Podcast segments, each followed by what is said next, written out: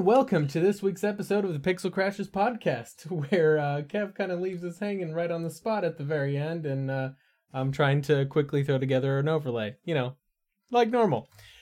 I'm Angelus de Mortiel, together with Xaiphen, who uh, who's correctly on the overlay this time. Um, and, and don't worry, we, we happily will throw Kev under the bus. He'll throw me under the bus. We all throw each other under the bus. That's just that should be the actual name of the podcast. Should be the Bus Throwers podcast, but it's I'm- not as marketable. I'm just wondering who's driving this fucking bus.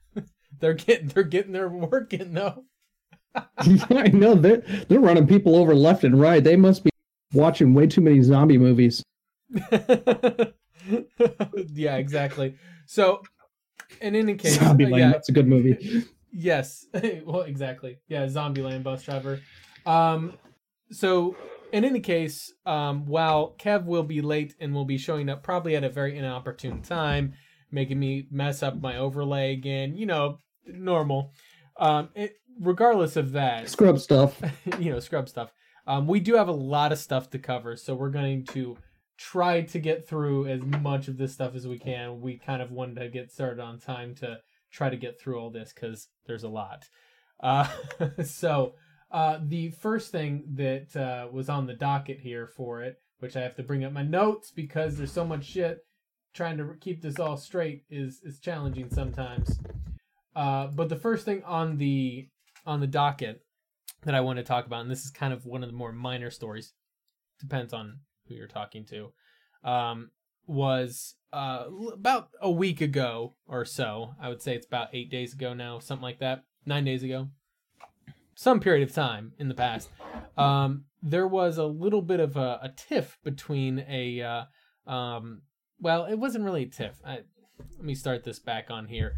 Essentially, you had Fallout 76, which, by the way, is going to be a recurring recurring term uh, or a recurring game mention here throughout the podcast. But Fallout 76 um, was was getting pretty criticized by everybody all over the place, right? And uh, so um, the journalist for Kotaku, Jason Schreier, wrote an article essentially saying, "Yeah, criticizing the game, but y'all don't know what the fuck you're talking about when you're talking about a game engine." Not entirely wrong, mind you, because a lot of people don't understand what a game engine is. They don't understand that it's the essentially the set of tools that's uh, used to make a game, not not an inv- not the people think that it's like the It's not how the game works. yeah It's how the game's put together. Exactly. People think that it's like it's the chassis or the engine of the car, when in actuality it's the garage and the set, set of tools that are in the garage is what the game engine actually Tools, is. tools and parts. Yeah, and a lot of people don't don't always understand that, so they usually say if a game runs crappily, oh, it's the game engine. Well, that can be a contributing factor, but also there's other factors in that too, and that's what Jason Schreier was trying to get at with the article he wrote, explaining to people how a game engine works. Which that would be fine if that's what he did. If he just said, "Hey, you know, I'm just wanting to dispel some misinformation because uh, some people don't seem to be getting it quite right. Here's what a game engine is. I wouldn't have any complaints. But that's not what happened. In that article, he decided to, you know, speaking of this bus throwing business, uh, decided to throw uh, YongYea, um, who's a, um, an, a news commentator for gaming news in general, um, throw him under the bus and calling calling him an a YouTube provocateur, which, for people that don't know, provocateur is usually uh, a negatively connotated word used to describe someone who is riling people up, right? You're trying to Provokes get people, people. going. You want to talk about the actual term YouTube provocateur? A good example of that would be Logan Paul, Logan Frat Boy Paul. He does outrage videos where he does crazy shit trying to get people going, What? What did he do? You know, like taking pictures with a dead body hanging in the suicide forest in Japan. You know, that's a YouTube provocateur. YongYea is a news commentator, which means he r- tells people, relays people an internet story, and then shares his opinions about those news stories. Maybe it might be prov- provocative by nature, and that I personally can say is probably agreeable, considering that you're not going to pick boring news stories to share, right? You want to pick interesting. Usually, ones. no. Yeah. So That's, you know where where people's uh, general criticism of news uh, tends to uh, go anyway is because they try to get the most sensational story because it gets people watching. yeah, Um, whereas you know more mundane news, well, no matter how important it is, people don't care as much, and it doesn't bring in money, so people shy away from those, especially when they're opinion pieces. Yeah, exactly. And that's uh, something that I, I notice um, that happens a lot on there is that uh, like you in general people want want the clicks, right? So they're going to share the juicier stories. Well, and and the comedy of that of course is There's the special mug.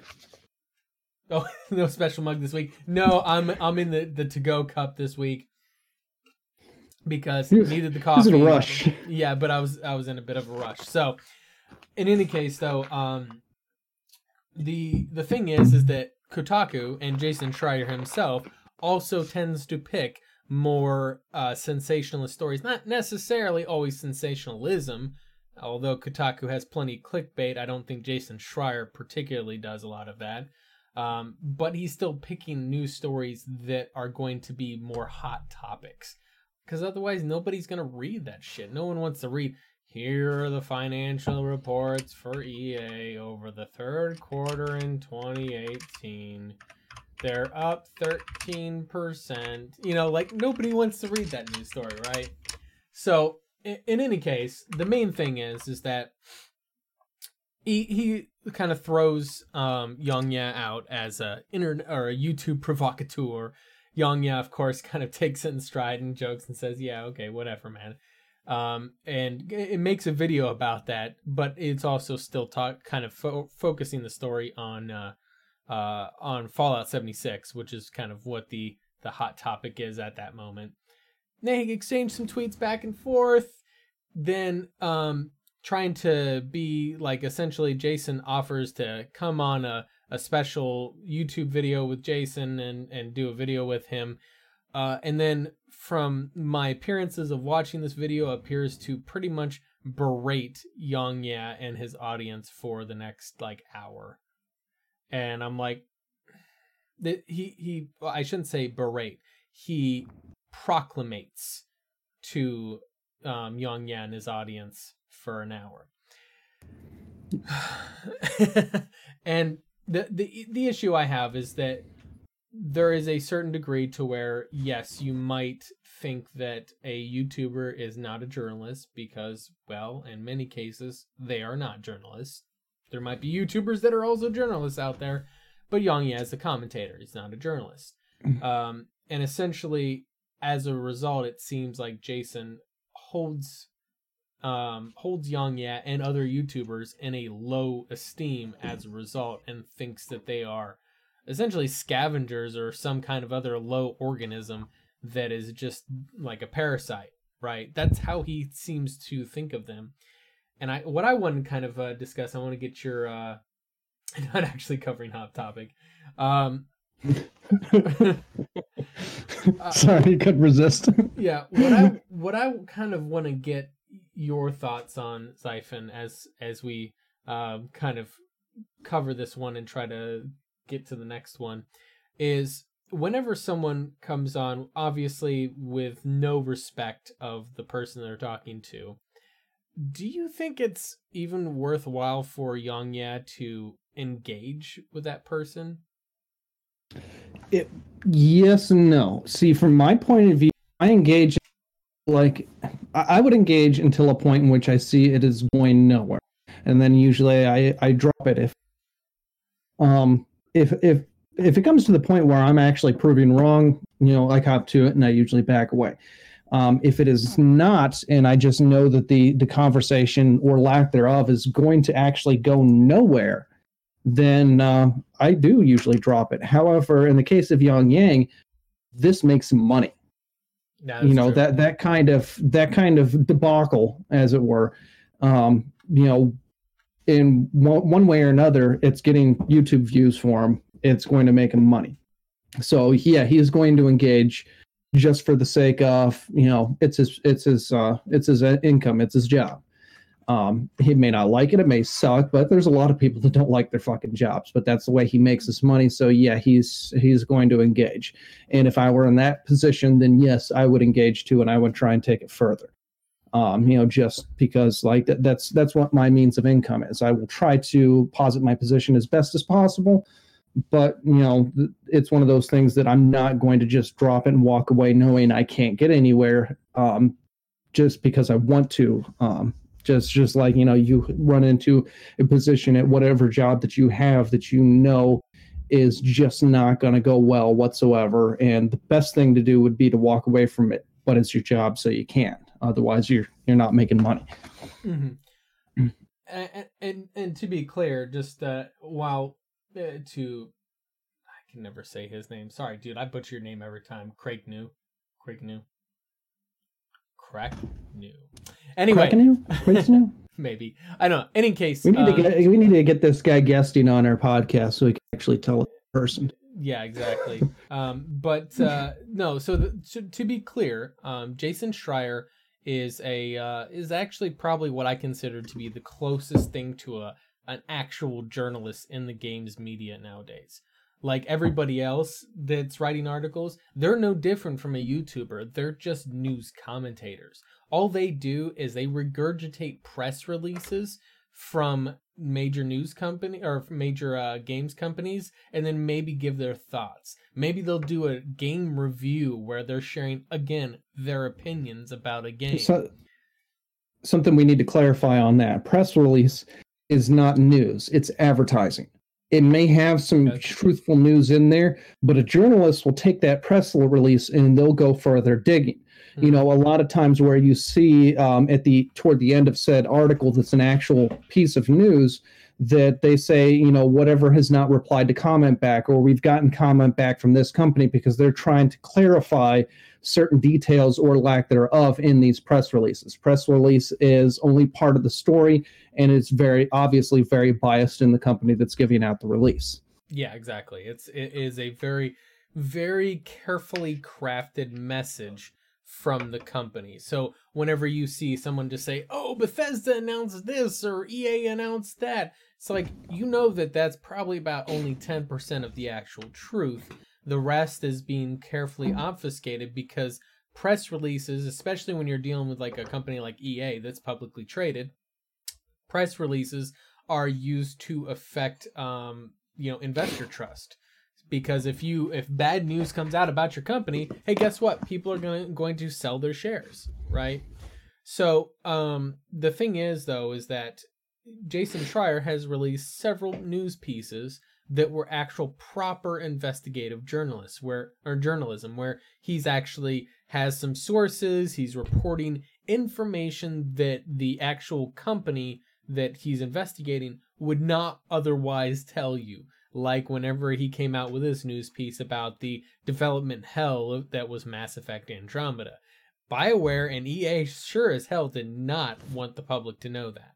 That is very certain but he actually was broke that news and actually kind of dig his own digging, got his own sources. That's proper journalism, and that's a rarity. There's maybe one or two other people of the hundreds that do like a lot of that journalism nowadays, and it's unfortunately sad. But the major point is is that and now based upon what I've seen of his tweets and such on there, he may not be a person that I particularly like. Uh, he seems like he's got a personality that I probably would bash heads with him quite a lot.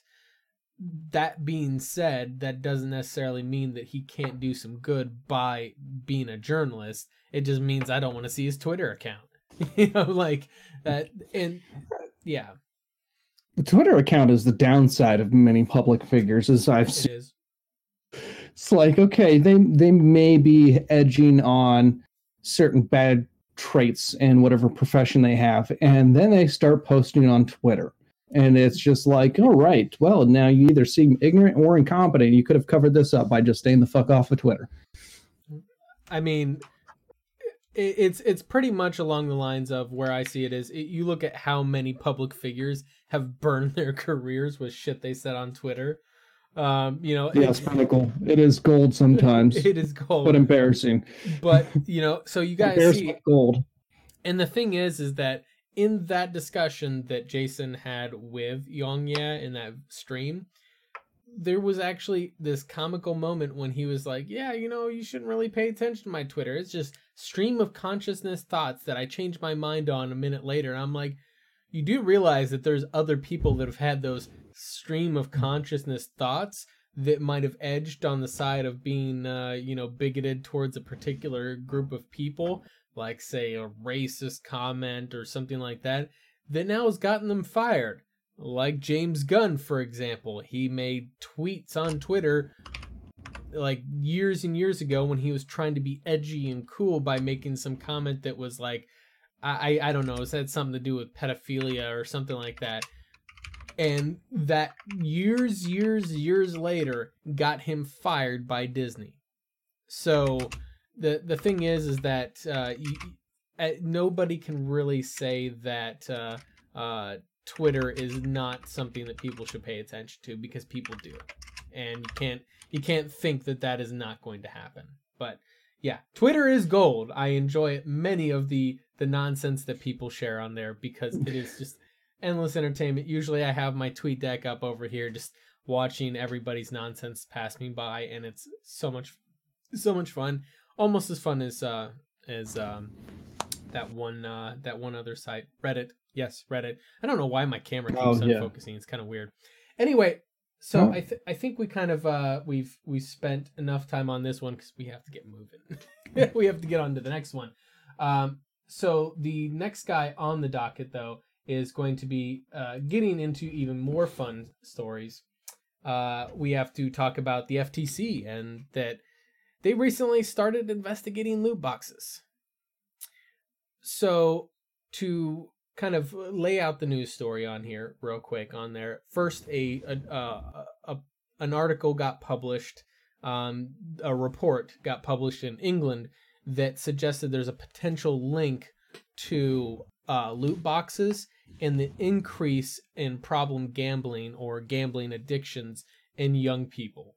Those like I think they said 12 to 16 or something like that which is pretty it's it's a pretty bad look if you have loot boxes in your game right so uh, obviously then a politician um, that was uh, in a there was some kind of a conference or whatever with uh, the FTC chairmans eh, or the commissioners that were in there and uh, they uh, that politician then said hey here's a report about how loot boxes are bad are you guys going to look into it and they pretty much all unanimously said, "Yeah, we'll look into it." No commitment on time frame on there, so obviously that could happen anytime between now and 50 years from now, but there was still a commitment by the FTC to start investigating them.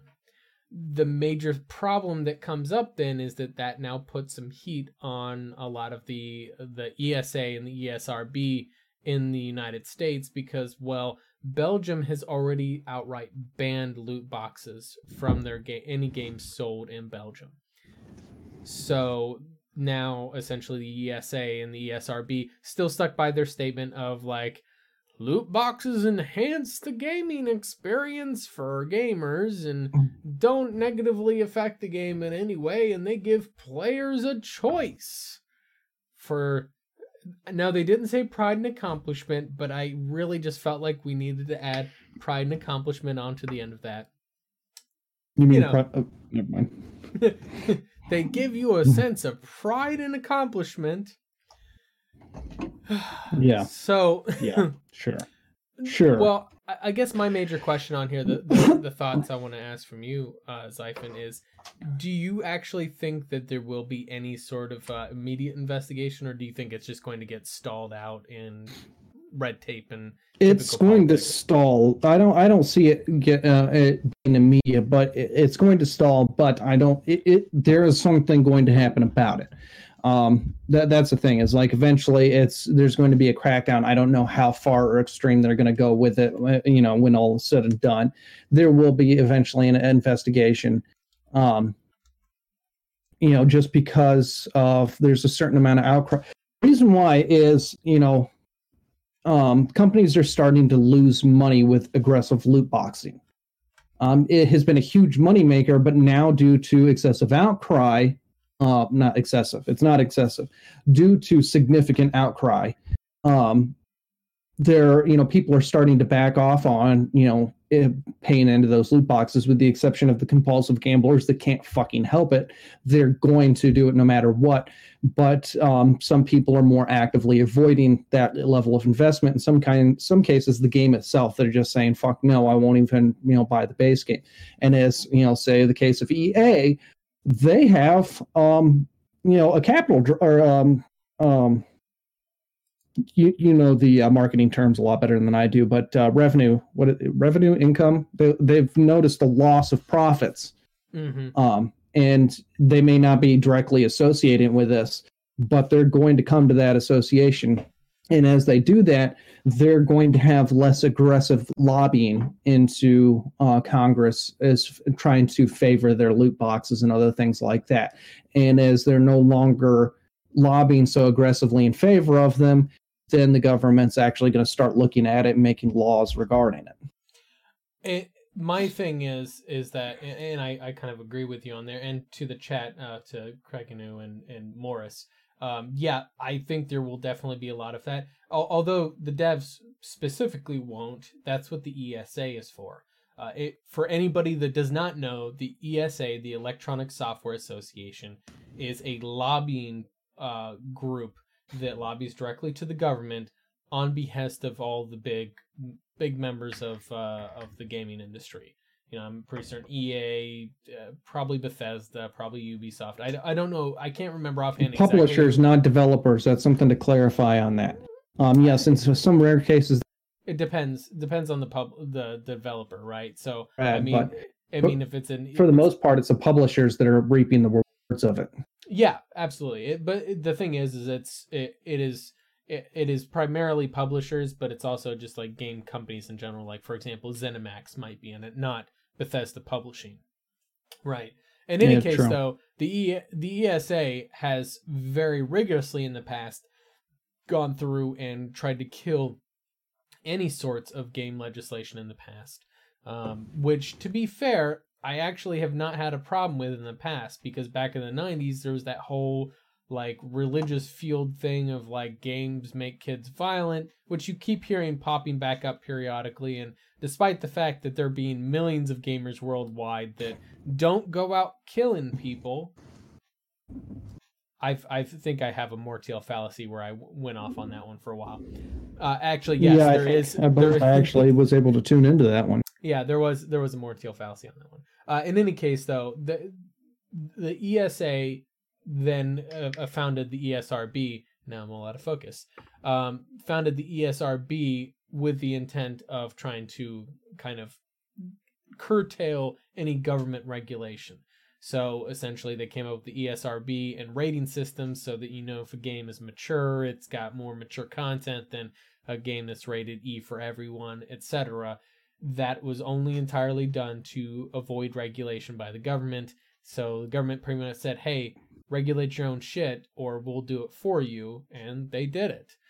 But the problem is, is that now what's happened is that as time has gone on, the ESA and the ESRB have done more less regulating of the games industry and more defend just purely defending against regulation. Essentially, their defense is we regulate ourselves. You don't need to worry about it. And of course, that probably comes with a you know hefty co- campaign contribution to somebody. You know that sort of thing Uh huh. It's Washington. Come on, we all know that shit's happening. Um, but the major point of it is is that thus far the U.S. government has not said a single word about any sort of regulation except for that. Uh, there was a brief up, upheaval with Battlefront 2 where you had the Hawaiian uh, Hawaiian uh, say, "Oh, loot boxes are bad," and then there was some coming up from uh, some uh, I think it was Oregon and maybe Washington or something like that, and then that just died. Um, another Mortiel fallacy that I went on there. There was much utilization of the of the corporate uh, marketing tactic called "make the outrage outdated," where they just kind of kept it kept the news quiet, didn't do a whole lot more fuck up, and just let essentially all the they did something else to make people more outraged, where they weren't talking about the loot boxes anymore. Yeah. In any case, uh, so as far as that goes, I really don't see there being a lot of action on this. Unfortunately, it's it's disappointing to know, but that's kind of why a lot of this us out there are like just kind of clamoring to educate people as much as we can. And it's one of the reasons why I appreciate Jim Sterling because he educates people and gives people clear, concise talking points on loot boxes and he keeps repeating the message over and over again and doesn't let it die, doesn't let it just go quiet. So that way it can't just be forgotten and then everybody's just gambling again. Um, but that's that, unfortunately that's really about where it's going to go from there. that being said, try to get on to the next news story, which is the, the most fun one that I think we're going to uh, get on here. Well, no, I'm sorry. We've got one more first. We we do have one more first. Um, and that is wait, there's more. That's Apple, because Apple, being Apple, just can't help themselves. Well, actually, it's not really Apple's fault. So, the thing is here is that Apple recently is being sued for um, kind of an anti-competitive. There, there. I think it's it's not an antitrust lawsuit because it's not technically the FTC taking action against them. It's a person suing them, claiming monopolization.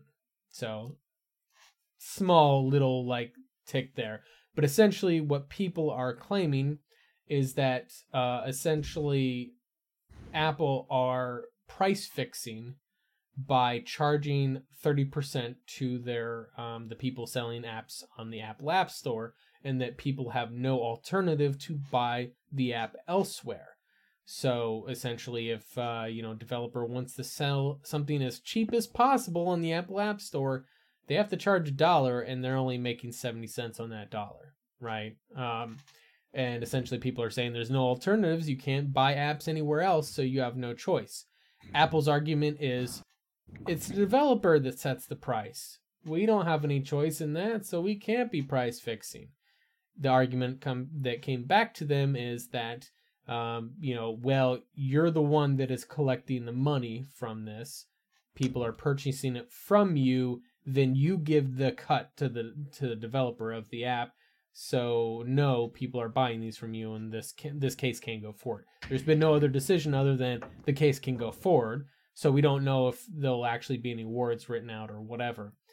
The discussion I, I kind of wanted to bring up on there though is that that model of a an OE a hardware OEM, a software OEM having their own like app store is actually also similarly replicated on, for example, the Xbox, the PlayStation 4, the Nintendo Switch, uh, as well as Android does the same thing with the Android Play Store. So you've got pretty much all of these like dedicated platforms like this also similarly do this kind of same model. And my opinion from you is do you think that A, is that a monopoly? And B, do you think that that's something that uh, should be like action should be taken against? Um, to a certain degree, it is a monopoly. Now, when you look at the market and that you know it, the, the the mobile market gets a little bit questionable on there because one you have two big players you have android and iphone um, now for the most part if somebody's invested into one from early on, they're still going to continue investing into that one. You know, they, they made their decision, they got comfortable with it. Even if they might like the other one better, they're familiar. They're going to stick with what's familiar. That's a that's a common ground when uh, um, people are presented with uh, choices like that. Unless they um, go along with the split decision continuously or pop back and forth, they're likely to stick with one. Now, looking at the Android environment, for the most part, yes, there is the Google Play Store where everything is relegated to. Now, the, the Play Store has the Play Protect um, you know security system built into it, which is only so effective. There's still malicious apps that end up in the Play Store. There, there's malicious apps that end up on uh, the uh, Apple App Store occasionally too, but it's much rarer. They're a lot more aggressive and ferreting things out before it gets uh, marketed. But um, the thing about Android is you do not have to modify heavily modify the software slightly modify the software for your device to get apps by alternative means. However, you do not have that trustworthiness behind it of going through the official app store. Um, now, the thing is, is Android actually has, to my knowledge, uh, uh, there is three available app stores uh, for um, Android. There's uh, Google Play, which is officially recognized by Google. It is produced, marketed, curated by Google. There is also the Amazon App Store, mm. which is available on Android. So they have competi- direct competition. There's also something that is entirely focused on FOSS, which is uh, free and open source software, is called F-Stop and is more or less and is very small store. It is a way to try and get you away from the big companies like Amazon or Google. Uh, if you made use of some um, apps from F-Stop. But yeah, the the thing is, is Android actually has competitive stores on there, so it's a little bit closer to PC in that environment. Now, when you're dealing with consoles, that shit, yes, is very heavily locked down, and that's part of the you know their own self interest to try and keep people in that walled garden. Now, Microsoft, since they're so to speak in the console war, um, they're a little bit on the losing end. Now, that is very very um, uh, loaded term. they're losing the console war that doesn't but you know it's not even that much too so they have a little bit more open area in the pc you know console cross compatibility factor whereas sony tries to block you into that as much as possible so they can reap the the benefits of their you know um walled garden monopoly uh now when uh, sony first started out there was an alternative option a bit extreme you could actually sideload linux onto the ps3 not when they started out. No, it was kind of mid mid years, you know. But you could sideload Linux on there, and of course, you know, game and do whatever on there. It was very rough and crappy, but the option was there. Now that the option's not even there, uh, you're locked into Sony's software and hardware if you uh, choose to use their hardware. Yeah, well, I and I, I completely spaced and did not realize. I, I've unfortunately not been outside of the official channels with Android in a while, so that was entirely on me. I totally did not. Well, if her, when here's the thing is, I was lo- looking at the marks earlier. I was thinking of then they've had incidences with their overcharging, but something that brought to light on that, and not even looking at alternative stores, the fact that you can, without modifying the software of your device, sideload apps. When Fortnite uh, beta came available to Android, um, they were not putting it on the Play Store. They were, you know, doing a third-party install on that, which Google's saying, well, you know, we're not saying you can't, but you can't trust, you know, third-party installs because we can't, you know, we can't do a security check on that. More or less saying, well, these fuckers aren't paying us, so you're on your own. Bye. yeah, exactly. but uh, as far as that goes, yeah, I, I, guess that is, uh, um, you know, the one I forgot. And I mean, obviously, worst case scenario, if you don't really don't like what's on Android, you can, of course, um, still uh, flash your like custom ROMs and stuff on there. So uh, that that's the benefit of something that is based on a, a you know open source environment. Like yes, um, Android itself, Linux or not Linux, um, Google has quite a bit of a, a control lever on that but because it is based off the Linux kernel, it is open source based, and of course the AOSP, you know, uh, Android in its rawest form is an open source software. It's everything else inside of it, and the final touches that Google puts on their specific devices or any other OEM um, that makes it less open source. But because it's rooted in open source, it gives people a lot more flexibility in the long term. Yeah, exactly. Uh, and uh, oh, uh, oh shit! You're dropping frames again. Apparently. I, I was trying to adjust that because I was noticing the warnings popping up. And as far as what I'm drinking, oh, um, you know, I don't know. It's a mysterious drink. it's. I'm, uh, I'm drinking Nuka Cola, brought to you by Guinness. Juice. Backwards. It's juice. It's uh, water, Um, water, sugar, and orange. Anybody gets that reference? Let me know. Anyway, um, Orange drink. So I am trying to kind of adjust the uh, the stream settings. That's what I've been kind of doing over here, and while you hear the little clickings going on. See if I While can- you're zoning in and I'm rambling.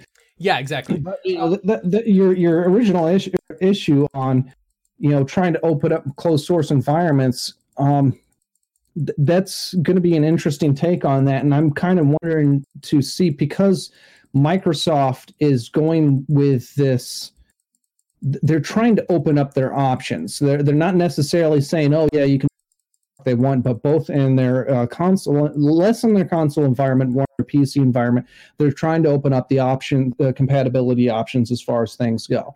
So it may not surprise me if um, say the xbox the next generation of xbox offers a steam app on there or an origin app or whoever else. They may or may not charge an overhead to make use of it but you know it would be interesting to see something like that come to play make it a little it's still going to have the the simplistic console format behind it but have more of the options of pc now i know damn well sony is going to wait until the fucking uh, feds come knocking on their door and say hey we passed laws. You can't do this shit no more. Yeah, and that's that's not gonna happen.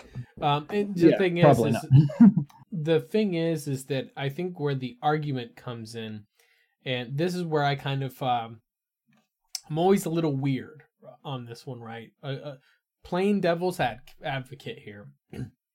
what a person could say as to why um, those stores are not a monopoly is because there are alternative products that are offered in the in that marketplace. For example, when you're dealing with consoles, oh, you don't want to deal with the Sony's the Sony Game Store's uh, monopoly. Well, you can buy an Xbox, and therefore it's not a monopoly. Um, same thing with like say a cell phone. Uh, Say you know you don't like to deal with uh, Apple's monopoly on their apps. You can always get an Android, and so on. I have Uh, an instant counter to that, though. Um, EU recently sued Google for their play um, locking in their Play services to OEMs. You had multiple OEM options, but Google uh, Play Services was locked that Google ecosystem or you know Google App Suite ecosystem. Now, here's the thing: is outside, you know, even um, looking outside those multiple OEMs, you just go into, hey, there's an iPhone over here, competition but EU didn't see it that way. Well, especially in So you may run into a si- iPhone's not really What? competition in Europe. no, it it isn't. But still, that's the thing is like you look at it. Both have very similar formats, uses, you know, and um, even if they don't have identical apps across the devices, they have similar apps. Um, sometimes you may have to pay for one, uh, uh, pay for a similar or identical app on one uh, um, service system versus another. But still, there's uh, look uh, looking at the there's another device argument. You uh, have that with phones already, and not see that hmm they went ahead with a fine against Google, and Google has uh, changed their system up a little bit, like saying, well, if you do not want to have the full Google Suite systems in here, then you can play us for place or pay us for Play services in the Play Store. Um, you know that that was their answer to that. It's like it's half Play services, um, but you're going to pay us if you want to use just part of it. That's not my drink over. Um, yeah, absolutely. Uh, And and to Craig and you in the chat on there, yeah, no, Google does uh, like has extreme amount of influence in Europe, and yeah, unfortunately, because they're an American company, I think that that might play into it. I can't really fault the EU on there because the Google is to the point of uh, what I would call an unintentional monopoly, where they're not actually trying to uh, get in on there. And holy shit, I think we have. um, Wow, Kev joined us only an hour late. Wow. What what happened to 10 minutes, man? And we can't hear him. Yeah, he's, he's got. You forgot to unmute Kev. Yeah, he doesn't even have his mics on. He's got it. Doesn't have his green screen set up. He ain't got nothing there. I know. Shit. I walked back in the door and just jumped right in. Hey, you, you kept the kept the name match up. That's pretty good. Yeah, I'm it's- gonna but the cameras camera cameras here. are all messed up though. You know. All all right. kinds of Oh, messed I up. I can There I can we tilt go. mine. That's that's all right. There we go. All right, so that's fixed up on there. So Kev, uh, do you Glorious. think uh, do you think uh, um, the Xbox and Sony game stores are a monopoly? No. No. Well, yes, yes, in a sense. Just try and jump They're- in. Y- What No, but happened? they're they're a monopoly in the sense uh you're not going to get the digital deals, but you can go get physical copies, I guess, if you want to. But I don't know. I'm over physical copies and still But having to the, download the the, game is, is anyway. even those even those physical copies are restricted. Just restricted. downloads. I'm going They're the same. They're the same thing as they are on PC, where you get a disc, Well, except for minus the here's the code. thing is- it just downloads. Well, when, when you make your argument of physical copies, take that physical copy.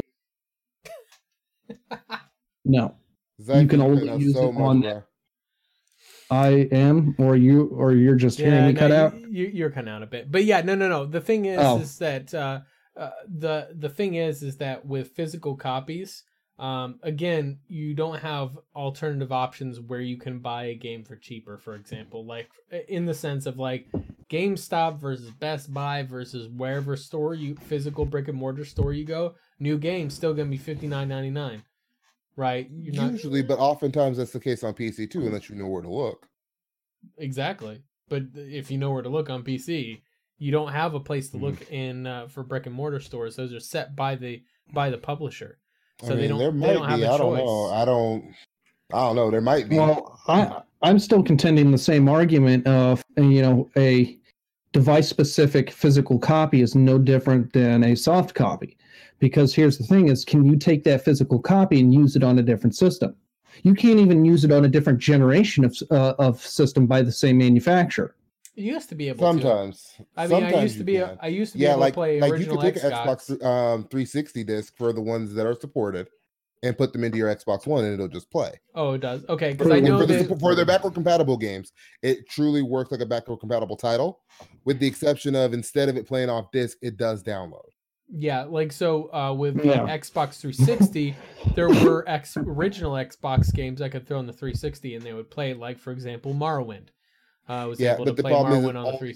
All the games on this con- on the new console generation just run off the hard disk. They don't even run off the DVD. Yeah, Like the DVD is just copyright protection at this point, and, and it- or I should say the Blu-ray. which is but that's honestly still you know that still doesn't make a, a an argument you know anti you know the mo- monopoly factor uh, if you still have to use microsoft you know um, software on whether it's a hard copy or soft copy you can only use microsoft based software on a microsoft device Mhm. and i when i, I specific I, microsoft oem device as in xbox on xbox not even xbox game on pc unless you're hacking the shit out of that but without you know modifications as is you cannot take a you know an xbox hard copy game and run it on a, a playstation or um, pc Yeah. Well, and the thing is, is that I'm not necessarily. I have a different argument for for you know not being able to take an Xbox game and play it on PlayStation. I don't know if that. I personally would prefer to see. I need to stop putting my hand up there because it keeps refocusing the camera. Um, I I am of the. I keep I keep doing this, and then it it out focuses me right because it's focusing on my hand. It's too good. Too I'm smart. doing that Um, so in any case, though, the the thing is, is that while I would absolutely love to see an environment where the games are divorced from the hardware platforms, where I buy a game on on the a, a store on um on a PlayStation and I can then take it and play it on an Xbox or on a PC or on whatever. Um, luck with realistic, g- realistically, that will never happen. Um, so No. while No, would- there's there's too much there's too much money in there.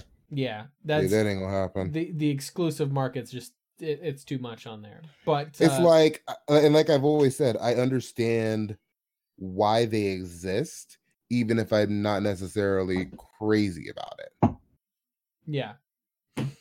But uh, in, in that regard, I do think that it, now this is the major question I want to pose to both of you guys. This was kind of what I was trying to stall for until Kev got back here. Is if the court uh, settles with, uh, or if Apple uh, say t- for some crazy reason, which they won't do, mind you, but if if Apple were to take this lawsuit to court and lose, thus setting a precedent that Apple is uh, has a monopoly on their iPhone platform. Do you think that could potentially then echo over into other similar style um, environments like Xbox or like PlayStation? I question, and maybe it's because I'm not sure which article you guys are on. Uh, we're, we're talking Um, about the Apple antitrust one. hmm Okay, let me take a look real quick. Because my thoughts and on concern kind of on that is I don't necessarily believe that iOS is a um monopoly. I don't believe that Apple's um, Android system or any of that, or not Apple's Android, uh, OS X and the Mac OS and all Well, that. I you, don't you believe missed part of our conversation. Um, I did. You know, yes. Well, so it, fresh on. You- Zach keeps start- cutting out. Went over. quick. Yeah, he's he's, he's Is it really that bad? yeah, it's starting it's starting to Yeah, cut it's out a bit more. Um, Mhm. but uh, Um, let's see if I crank up the gain, maybe. Um, but at any rate, or it's just Kev's Kev's connection is throwing everything out of whack. yeah, But um, what, what I was what we were saying is like the uh, the console environment on that is okay. You have a competitive device. It's not a monopoly, or Xbox uh, store is not a monopoly because you can just get a Sony and get stuff off of their store. Now taking that Mhm. to the um, s- smartphone environment. You have you can use that same answer because you have Android. Now, if somebody were suing Android Play Store, they don't have a monopoly because there's actually more than just the Play Store on Android. You have the Amazon App Store, plus there's F Stop, which is free and open source, but it's focused on Apple. Apple has a lockdown on their app installation, unlike Android.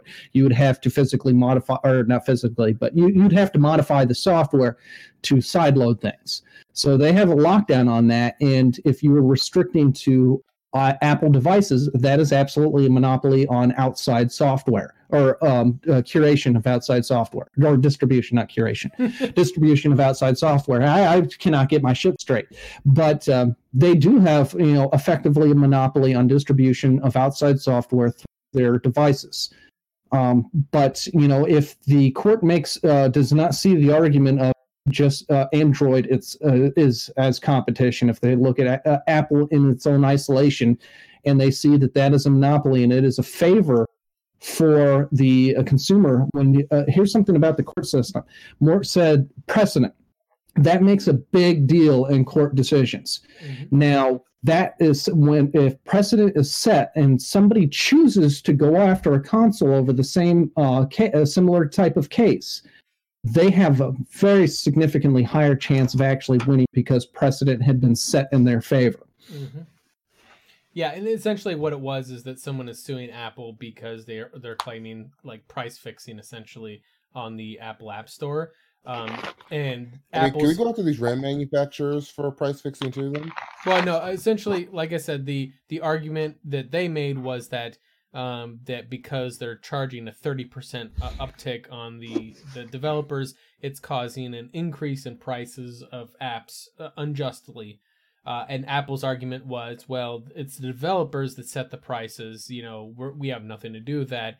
And they tried to dismiss the case outright before it went anywhere, based upon that grounds that they that uh the that person suing them needs to sue the developers for unjustly raising their prices, not Apple. And the court deemed that Apple was the one collecting the money for the apps. Then they give it to the developer. Ergo, Apple is the person that can be sued. Um, and so because you're directly paying Apple, even though they allow their developers to set their own prices, this then becomes Apple's fault. Well, and the thing is, is that the argument against Apple is that because Apple is charging a 30%, which is a pretty big fucking chunk, but it's standard for a lot of the software distribution platforms that out there. I'm pretty Mhm. certain that Microsoft, Sony, you know, uh, Origin, uh, like EA Origin. Yeah, and I know Steam's Steam- cut is about thirty percent, Yeah, well, th- and I believe changed. Xbox and playstation's is about thirty percent too. Steam's changing that. Well, the 33% is kind of an industry standard. Yeah, That is Mhm. potentially part of the problem. And that's something, if that changes, that may um, avoid the precedent setting in wh- which this co- court case is looking at. Um, it may or may not, because it depends on how they pass the judgment on. it is absolutely a monopoly the way they have the store set up. Uh, then you know, then that um, leaves a lot more options in the consumer protection regard. Um, however, if they just say Monap- uh, Apple is forcing a monopoly by going with the industry standard 30%, then anybody who deviates from that, like Steam, uh, the the new thing from Steam that we'll probably be discussing shortly, um, that could avoid uh, liability uh, um, on the uh, publisher side of things. Yeah, and, and just a small comment: Steam uh, recently announced re- revamping their their rev share um, for their games, but it only really benefits the big guys. Um, they're essentially Yes. trying to attract back the pub- major publishers who've a lot of times taken their games off the platform, like Activision. So they're all trying their to get U- Ubisoft and EA back type of type of shit, or even like Bethesda. EA, EA ain't coming back. They're not getting But- EA. no, no, they're no, I said, I trying said, to I said they're trying to, or trying to keep the ones they No. have. They're, they're Exactly, To, that's Ubis- it. Ubisoft and Activision are the big two. Like, because obviously Call of Duty not being on Steam this past what three, two or three um Call of Duties. This is the first one that hasn't been on Steam. oh, it's the first. is Black Ops Oh, oh, okay. So that that makes a lot more difference then. So they Yeah. want to get that Call of So Duty Destiny. Destiny isn't on Steam. yes, it's not. Destiny was the first game where they said, "Let's try this." It worked for Destiny, and now they're doing it for Black Ops Four, for- and it seems to be going okay. Because previously only Blizzard games were on the Blizzard app, right? Um, right? Yeah, and then with De- and now the only non-Blizzard games on the Blizzard app are um, COD and um, Destiny. Destiny. Yeah. But that, So- that's something that's specific to the PC environment, where that's where uh, distribution competition, whereas um, Destiny, they Steam was saying you're going to pay this fixed price, whereas Blizzard said, "Hey, you know, we'll charge you cheaper to to, to host it." And Is it really the, charging the you co- No, no, competing no, no, no, no, no, no, no, no. It's not Clar- cheaper clarify- hosted because it's Oh, wait, or did, did I get my companies wrong? Yeah, no, did. no, no. Blizzard, the Blizzard app is is owned by Activision Blizzard. Destiny's So they're made they're just Oh. keeping it in house like EA and Ubisoft. Exactly. Oh. it's It's it's. That, that was my like confusion Bethesda. on there. My bad. yeah. Yeah, uh, or even so- like Bethesda when how Bethesda's doing it. exactly. um, that was the Fallout 76 was launched on. And the I, I Blizzard swear the launcher. only reason Bethesda's doing that is because they knew how fucked up 76 was. they control the refunds, right? exactly they can re- because they didn't want to have Arkham Knight situation. Who who was it? Who was it in chat that uh, that said they they did, got their refund denied? I think I saw earlier on that. Oh, that was, everybody It got was their like refund opening denied. on, opening on the chat here. Yeah, it was like, uh, yeah, uh, it it was Cassork there. Yeah, so he said he got his refund denied, and I'm like, so if you guys haven't seen, I don't have to link for it. I, I liked it, so it's in my Twitter feed. I, I don't tweet that much, so you can probably find it pretty easily on there. um, there's a tweet a, a while back from me liking a video from Leonard French, who's a copyright attorney, to be fair, um, but he did post up a video where he was discussing um, the avenues a person might take if they wanted to seek legal recourse against Bethesda for denying them a refund. Um, so there, there is actually in the terms of service um, that Bethesda does. So they actually set things up where you have a, as long as, as he puts it, you have a meritorious case, which more or less means you're not frivolously just trying to to pull one over on old Bethesda. As long as you were legitimately bought Fallout 76, you tried it, it sucked, and you tried to get a refund. You went through their official channels to get one, and they said no. In their terms of service, you can't sue them or take a class action against them because you agreed to that terms of service. Uh, however, you can mail a letter to their corporate offices, their legal department, or whatever, um, you know, stating that you decline the terms of service, and that then you have to send another letter. Like this is old school legal shit here because this is th- they want to try to make it as painful as possible for people. So Of course, people don't do it. But then you mail another letter saying that you know I, I want a refund for this game here, et cetera, et cetera, that sort of thing. Um, they that second letter they then have 45 days to respond, um, and if they decline to offer you the refund or the uh, whatever recompense that you want for uh, the game, say you bought the $200 thing. Um, and you you, just got a wanted that nylon bag. and you just wanted your fucking canvas bag and you send them a letter and say i just want my fucking canvas bag you sons of bitches um, they would have 45 days to give you your recompense. At that point, it goes to arbitration. In that arbitration, then you, th- th- in the terms of service, Bethesda pays for the arbitration. They don't pay for your legal counsel, um, but they do pay for the the actual arbitration session, which is about nine hundred and fifty dollars just for the first session. So it behooves. We got into the wrong business, man. It behooves. yeah. it behooves Bethesda to just if you want a refund, just give your fucking sixty dollars when you send that letter, um, or give you your damn canvas bag when you send that letter, because otherwise, then they're nine hundred and fifty dollars out of pocket as opposed to thirty or sixty dollars for just you know giving you a damn refund.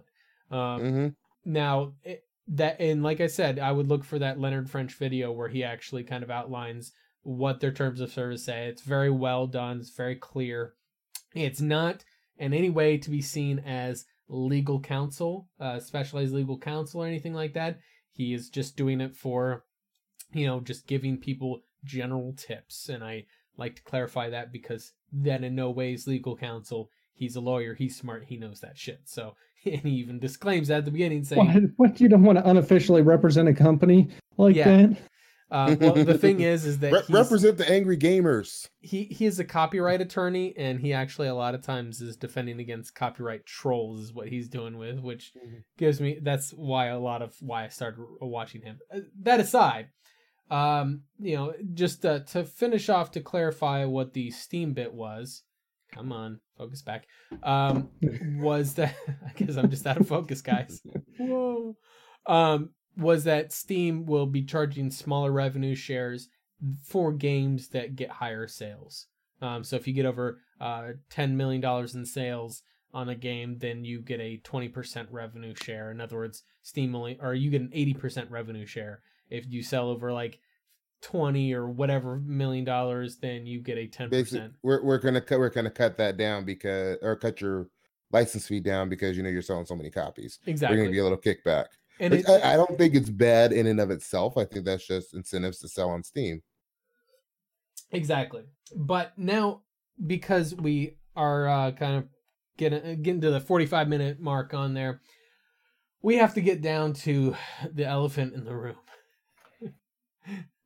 glory? Fallout, Fallout seventy six. I mean, we've we've tell me we've- lies, tell me sweet little lies. we, we have we have come we've come back to Fallout 76. We we kind of mentioned it briefly at the beginning, but we also kind of are coming back to it full stop here. So to lay out the story on here, and this has been quite quite the story as it as it's been developing on here. So obviously Fallout 76 was just did not come out as intended. It was a pretty garbage game to begin with. And I have to reference my notes because I will get this shit confused if I don't reference notes on here. Um I mean, this is going to be pretty much a um, preview to year's greatest blunders. yeah, Because right now I'm thinking, which is the biggest blunder of the year? If you don't like it, don't buy it.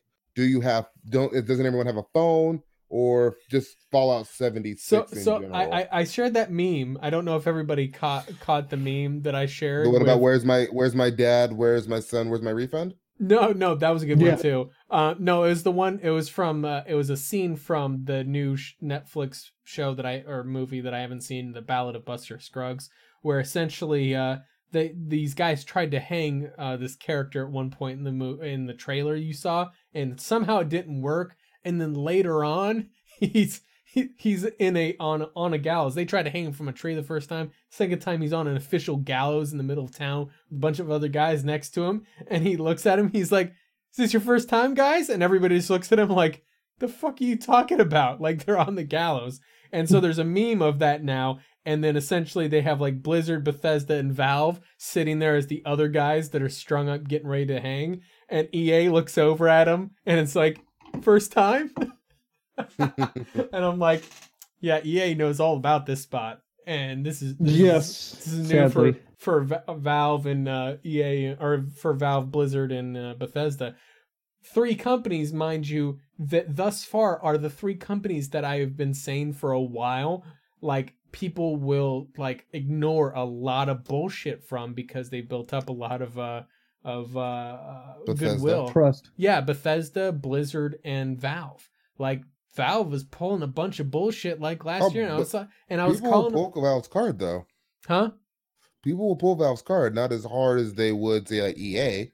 No, they, people would like you get one or two people that would, oh god damn you, Valve, but the majority of people would just be like, hey, whatever, nobody cares. Yeah, no, they Majority use of damage people control. praise Yeah. Gaben. Yeah, praise It, gaming. it, it's it's kind of like you get that with a lot of um pro Sony guys too. yeah, You tell them you tell them Sony did anything bad, and you're just a hater. Yeah, but there, that's more of a in in the large scheme of things. Like I don't see Bethesda or Blizzard or Bethesda fanboys any worse than Xbox fanboys. the problem is, is that there are a lot more Blizzard uh, like people that are either ambivalent or good natured towards Blizzard, Bethesda, and Valve than Mhm. there are ambivalent or good natured towards Sony or towards Microsoft or towards whatever. Um, those are you have smaller. I, I would say with Sony and with uh, uh, Sony in general, actually, I'll kind of like just generalize that. Um, it tends to be more con- uh, concentrated instead of being ambivalent or good natured. There's a lot more good natured, less ambivalent. Whereas those other three guys have a large segment of their fan base that are just ambivalent to the stuff they do, and a small portion that are good natured. But the thing is, is that I would hear like Blizzard or or uh, Valve doing some heinous ass shit, and largely everybody was just like, eh, whatever. Whereas you know Sony would pull some bullshit, and there would be a small people a group of people would be like, oh, Sony's pulling bullshit, and then a small group of people saying they're not doing anything bad. I don't know if that makes I, I, sense. be- I believe that until I went to the internet. um, I, I truly believe that uh, PlayStation fanboys are some of the worst. it can be. Um, yeah, I, I, I believe I believe at times they are probably the worst of all of the video game fanboys. Are the PlayStation fanboys? Kev, don't you have a PlayStation? Actually, I don't. Who who doesn't My have call- a play? Who doesn't have a PlayStation? You guys all have You? PlayStations. You Not anymore. actually, I don't. I don't. As of yesterday, my Switch and my PlayStation are gone. Listen, guys, you guys all have phones, right?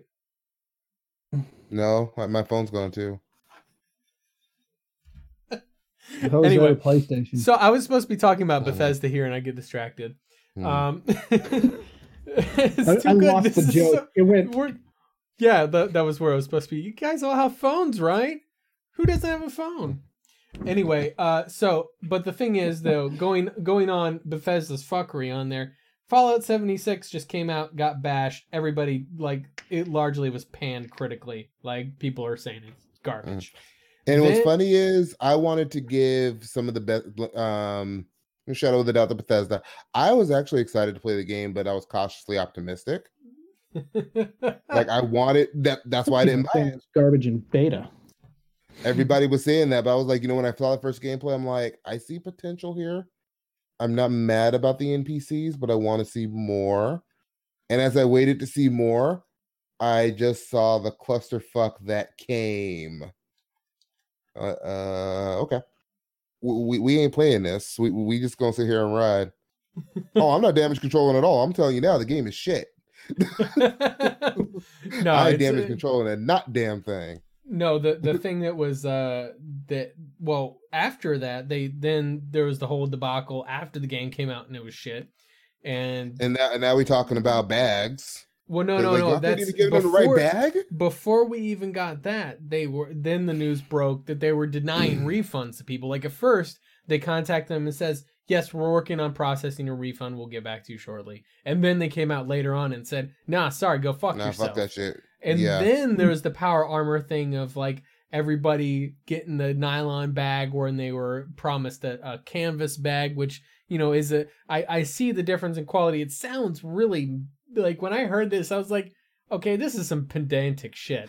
But I saw, I was like, okay, I can understand. The thing is, is when you're ordering those special editions, the two hundred fucking dollar edition, you want the swag. You want that to be the best quality you can because you're not gonna. uh, I doubt. I mean, someone's gonna be using that for an actual travel bag somewhere, but possibly it's gonna just sit in an office on a shelf, you know, at on I mean, I'd use it as an actual travel bag. There you go. Well, the I point, would. The point is, I, I that's fine. the The point is, is that they were promised the canvas bag, which is much higher quality. They got some cheap ass vinyl or uh, you know whatever. That's fine. Oh. Then No, no, no, no, no, no. That's not fine because I'm, I'm gonna clarify too. I would have used a canvas bag as a travel bag. fair enough. Fair Not enough. nylon. Nylon's dog shit. But that's but wait, there's more.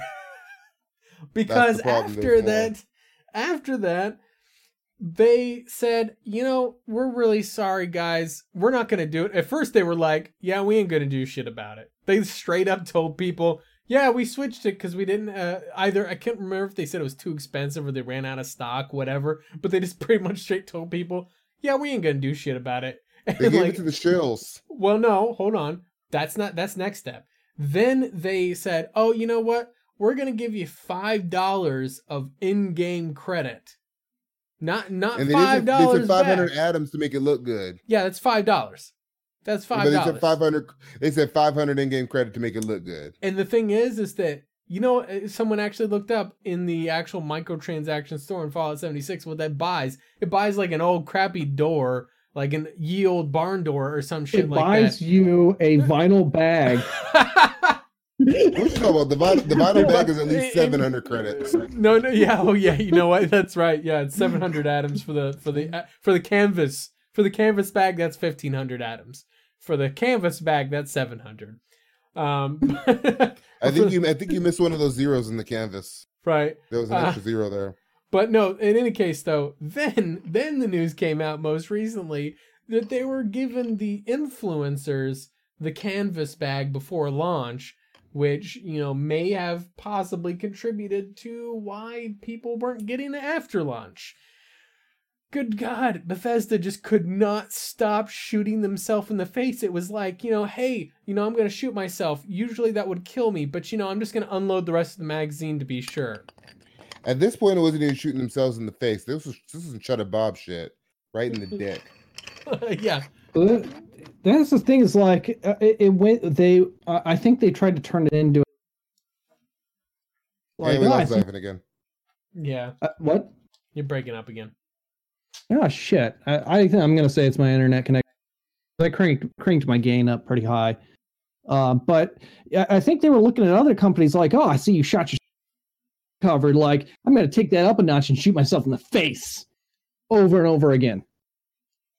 Yeah, exactly. And I was like, uh, you know, something I noticed really quickly on there was that they they seem to just not be doing good at, at handling the PR for this. Yeah, exactly, absolutely. like oh, Bethesda's hold my beer. it's like and it, they, they they saw they saw battle battlefront 2 they saw um you know fucking like y'all have phones right and they were like hold my beer Mm, well, we got this.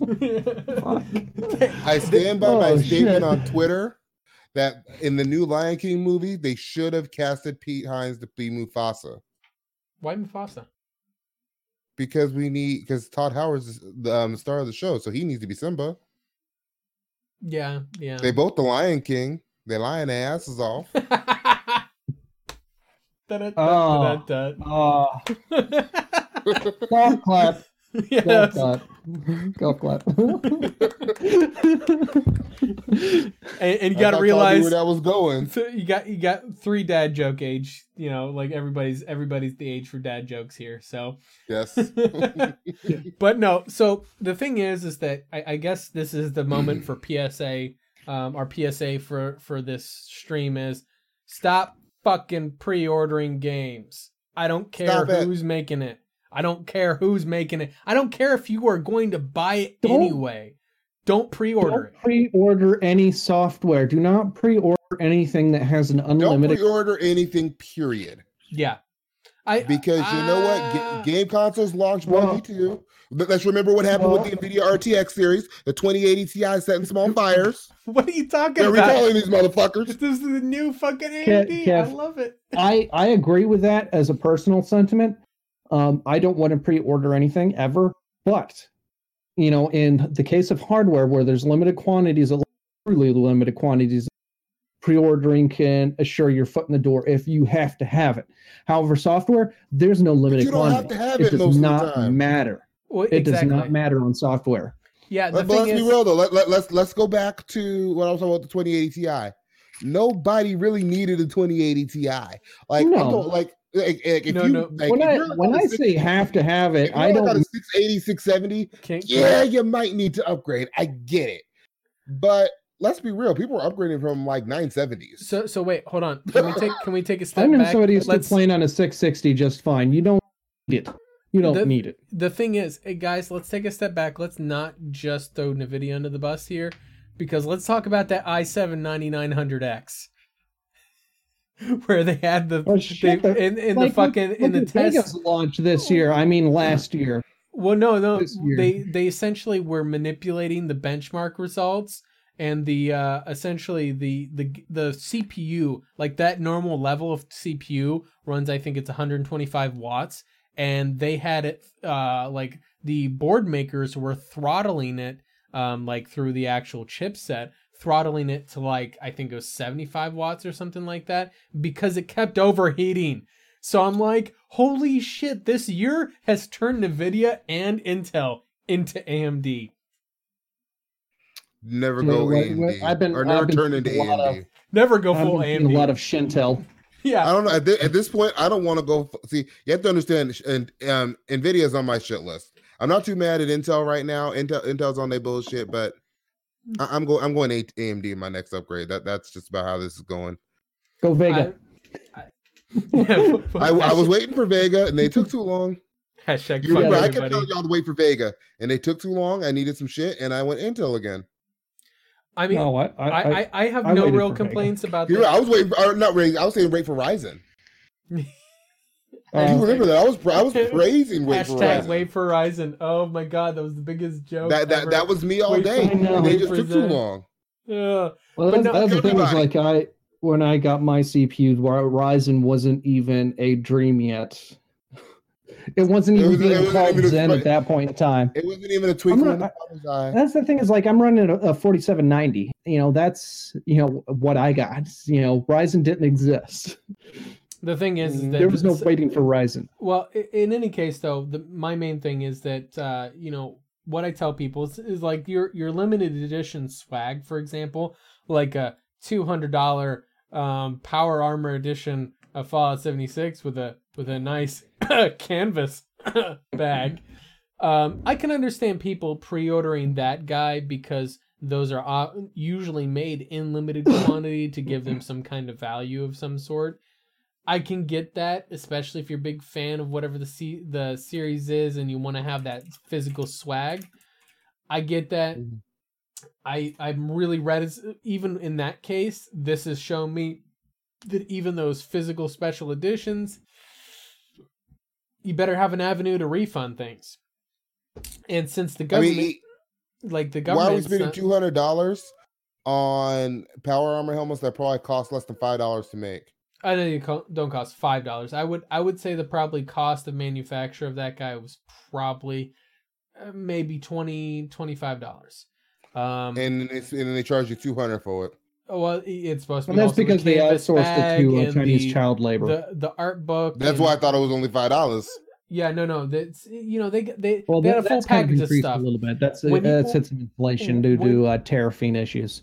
Yeah, right. Um, so the thing is, is when you get the uh, the helmet on there, and you get the uh, the canvas bag, canvas canvas bag, and then like uh, uh, there's a hard art book in there, you know, all that stuff. The probably total cost of the whole package sixty dollars for the game, right? Um, total cost for the package is probably maybe a hundred dollars, um, maybe a hundred and twenty-five. So obviously, yes, they're making they're making their their profit. I mean, if we want to ch- talk about just pure cost of manufacture on there, uh, R and I should say the pure cost of R and D and manufacture of the video game itself, then that cost Mhm. probably drops maybe down a bit because the game probably only costs maybe uh, per unit maybe thirty dollars when you account for R and D, uh, as in the development of the game per unit, and the actual manufacture of the physical disc itself, maybe thirty dollars. Yeah, it's uh, there's no real R and D. They just they just stuck their D in it, and that's it. Um, Well, who they sticking their D in? That's the question. There's no Everybody research that bought the game, that's that's who. They got the D, and then that was it. yeah. So I, I mean, at this at this point, everybody got tired of getting um, Todd Howard's D and Bethesda's D, and we're tired of EA's D. They need to keep their D in their pants. They're trying to Bill Cosby all of us. It's gonna get worse. Just wait for. Starfield. Starfield is just gonna Keep be your literally. pudding pops to yourself. It's just going to be a sci-fi themed slot machine with l- lo- uh, Wilson loot boxes, like just like FIFA, uh, FIFA Ultimate Team. Don't worry, Mhm. Bethesda's got you, man. They got you. They know you guys love the Well, loot At boxes. that point, they get sued by. Uh, Box! yeah, they could get sued by EA for for. Uh, well, no, copyright. no, no. Oh, who is it? You said sci-fi themed loot box, uh, not cryptic. Who on Star Trek? Yeah, it's uh, that was Um, Cryptic slash uh, uh, Perfect World. Perfect World. Cryptic's the, the developer. Uh, Yeah. Perfect World. Um, they get sued by, And but still, their their subsidiaries do suing anyway. So they get sued by uh, Perfect World because and, you know in Star Trek Online they've already got the sci-fi themed you know um, gambling Gam- simulator. Yeah. yeah with the the Dabo tables and shit like that. Well, no, they hell, they also have loot boxes, and and then Well, no, they have wins, loot boxes, but the actual sci-fi themed in-game gambling, you know, that that like makes a, a more of a physical presence in the game. wait, can they you have actually gambling. spend? In, Can you actually Oh, yeah. real money on the Dabo tables? I never got that far into trying to trying to find out, but here's the thing: it's perfect world, so the answer is amazing. highly probably.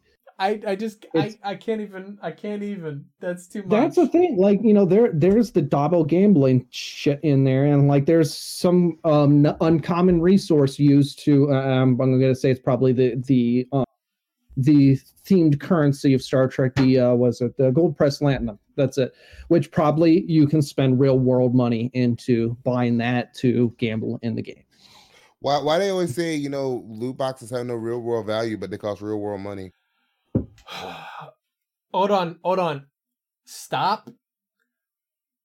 Gambling is risking something of value, not inherently money, on the random chance of getting something you value. You do oh, not. oh yeah, I but hate- but they don't want to. They're, they're saying it's not gambling too. I, I know, That- but that's where it gets. That's where it gets fun. it's not it's not you guys but i've been hearing everybody say oh it's not gambling because you're not spending money and i'm heard even like YongYea and other people saying like that whole thing you don't have to spend money for it to be gambling it is simply you put up something of risk that is valuable to you that could be time time That could be marriage. yeah marriage whatever the thing is is that you just have to simply put up something of risk that you value for the random chance to get something else that you value so Oh no, I I, don't think you understand. I, was- I was saying marriage is gambling too. I know and I, I totally got that and i just rolled with it um the thing is is that that is like legal definition i i have the i have the damn us legal definition i saved it because i i got tired of of having to to correct all these guys that are like oh no this isn't gambling because uh the, you don't spend money on it and i'm like but that's not what that means That's not true. They spend mommy and daddy's money all day. And Well, I don't think that word means what you think it means.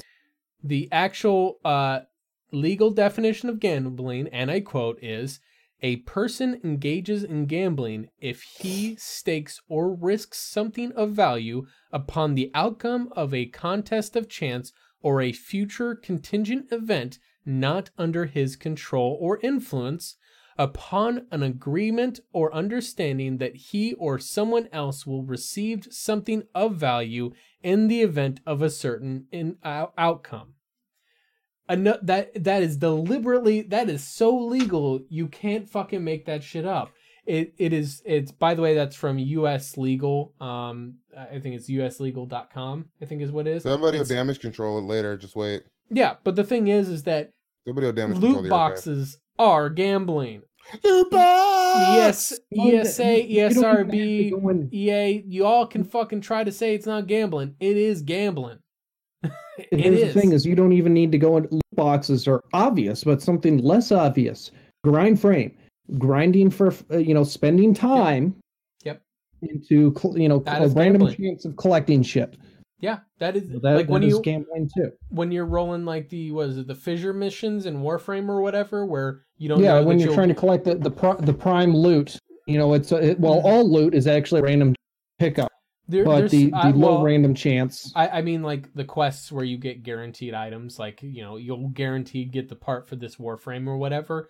That's not gambling, but all majority of the missions out there are a random like bounties in the new those are- systems. opening those are opening quests where you get an it's part of the but there's no grind in there there's no play there's play over on it once you play through that quest it's done deal yeah, if you sell and there's been issues where people have accidentally sold off that specific part and they've they've mostly patched it out where the items like that are locked out of being able to sell off but they've accidentally sold off those parts and they can't get them back because there's no replay there's no grind to picking those up. But everything else that you grind for in that game it's whether even if the chance is extremely high like you play it once you're gonna get it that high of a chance it's still a random chance effect.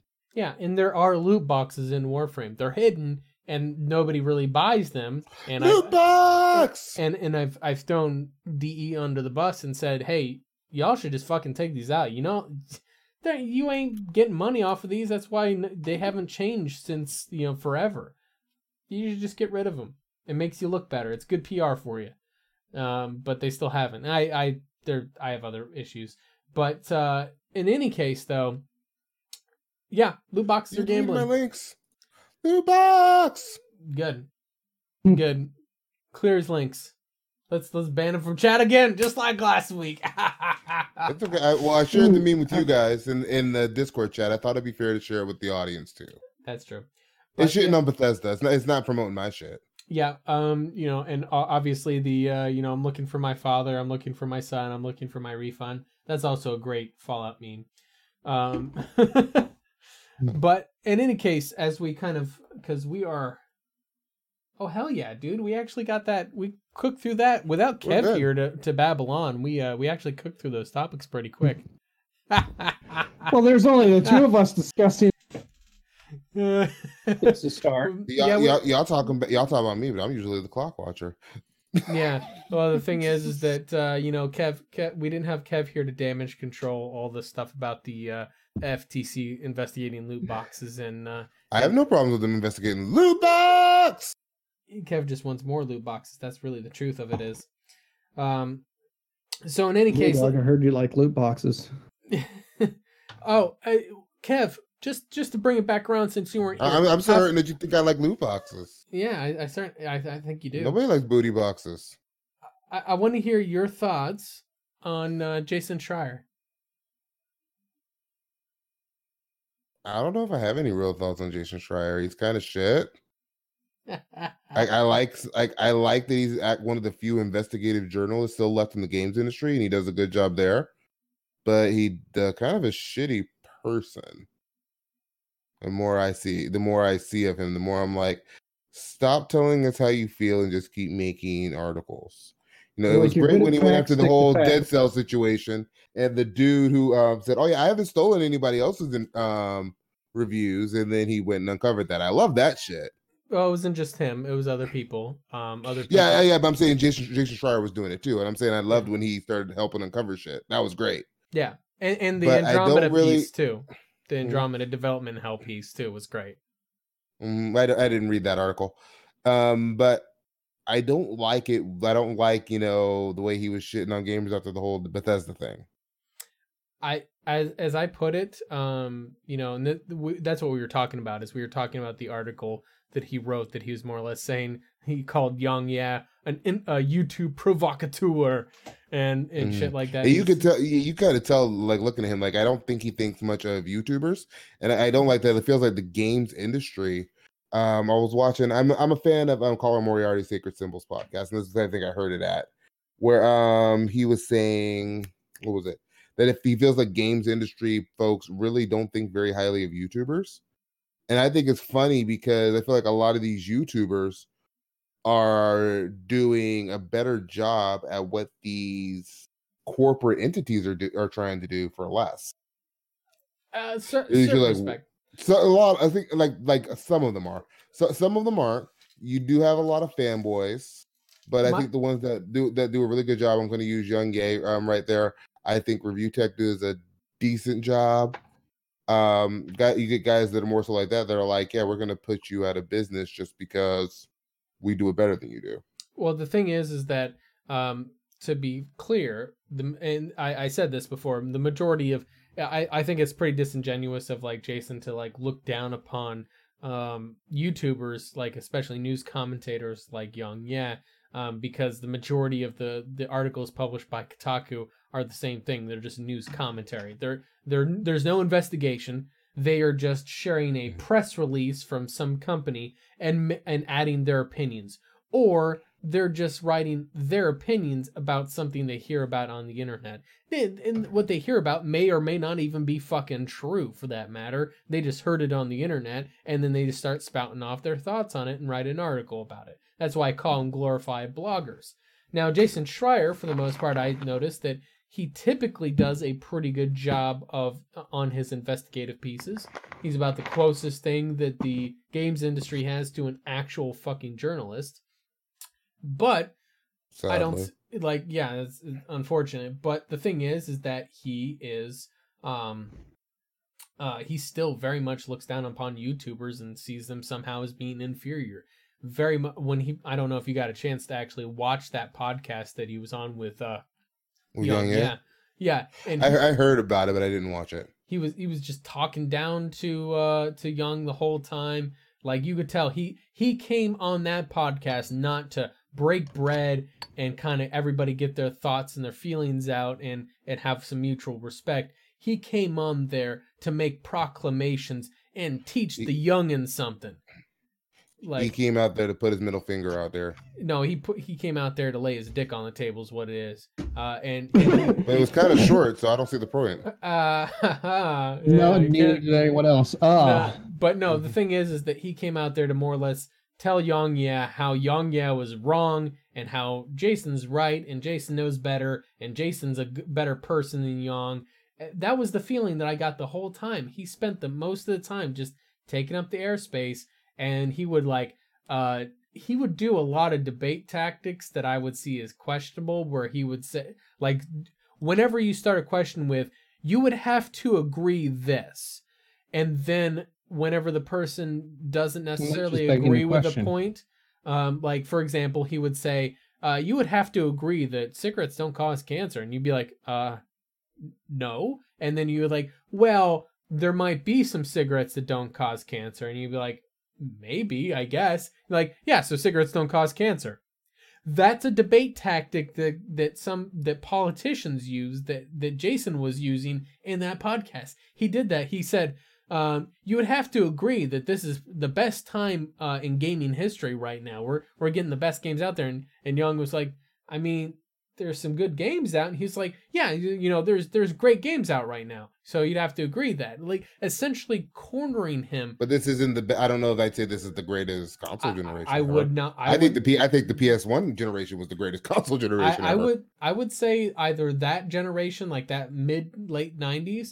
or I would say there was a lot of good stuff happening in the also in the early 2000s, early to mid 2000s. PS3 and 360, I'd agree. Those were those were great generations. Uh, I think the NES had a great generation. Where I think even the Genesis had a great. I don't think this generation of games is bad. I, I, just think there's a lot of bad business practices. There's a lot of follow the leader, a lot of copy and paste. And that and that yeah, and I agree with that. And that's that's a point that he tried to was like trying to say that oh the graphical fidelity is better and and all this stuff and we have these really cool games that are out now and therefore gaming is fine and we don't need to mess with it.